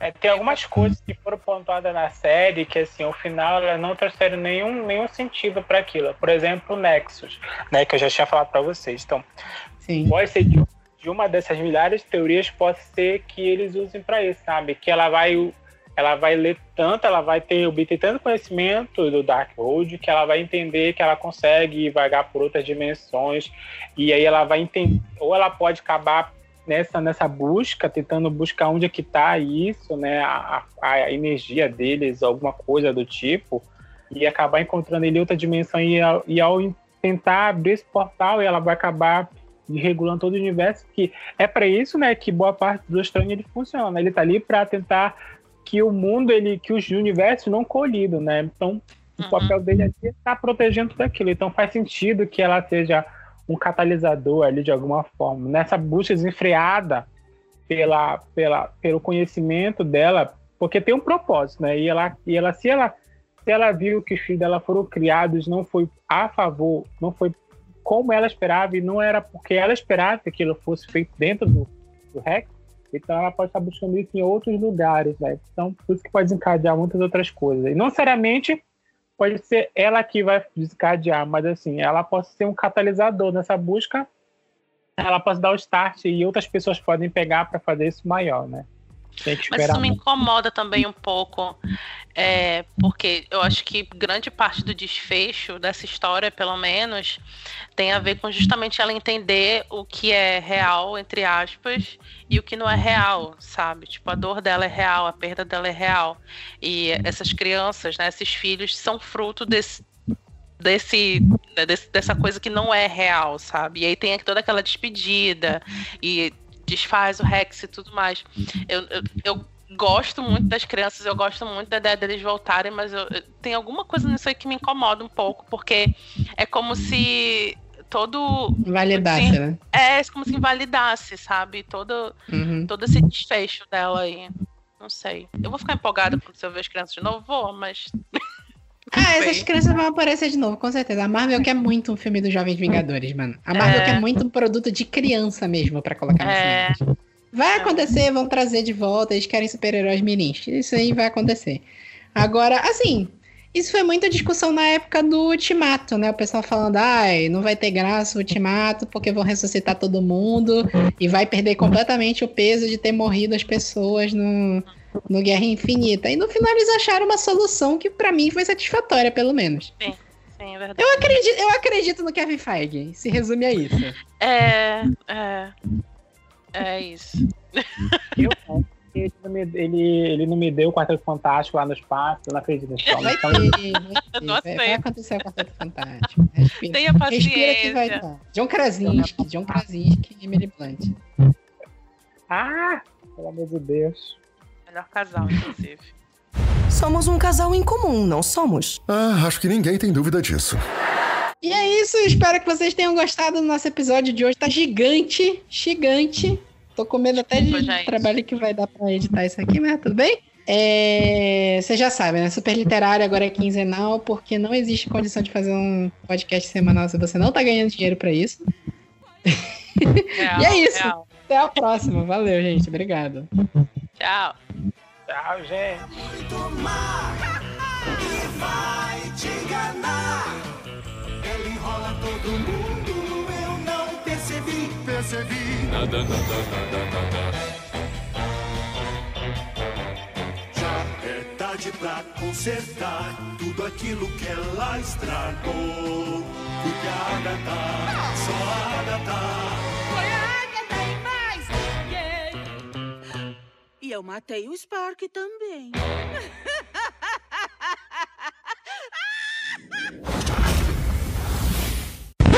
É, a gente só evita, tipo, spoiler do final do, do- da série logo de cara, assim. Ou não, aliás, vai, Ah. vai, vai, vai, bora direto, a gente vai falando. Mas nem assim, em geral, eu gosto de falar da, da produção, atores, esse tipo de coisa, né? sim. Então, então vamos. Que, que dessa vez tem muito ator pra comentar, na verdade. Gente. Que a, o- o- que a outra produção que a gente gravou esse ano foi sobre Mulher Maravilha e basicamente eram os mesmos atores do primeiro. Ninguém se importa. Ah, não. Eu não tinha nem ter falado essa palavra amaldiçoada, mas vamos lá. eu, eu acabei de, de fazer um, um easter egg no final, mas tudo bem. né? Que eu ainda não assisti, diga-se de passagem, ainda não ouvi o episódio, porque eu ainda não assisti o filme, então, por favor. Ah, quando puder, ouve. Tem muito ódio nesse episódio.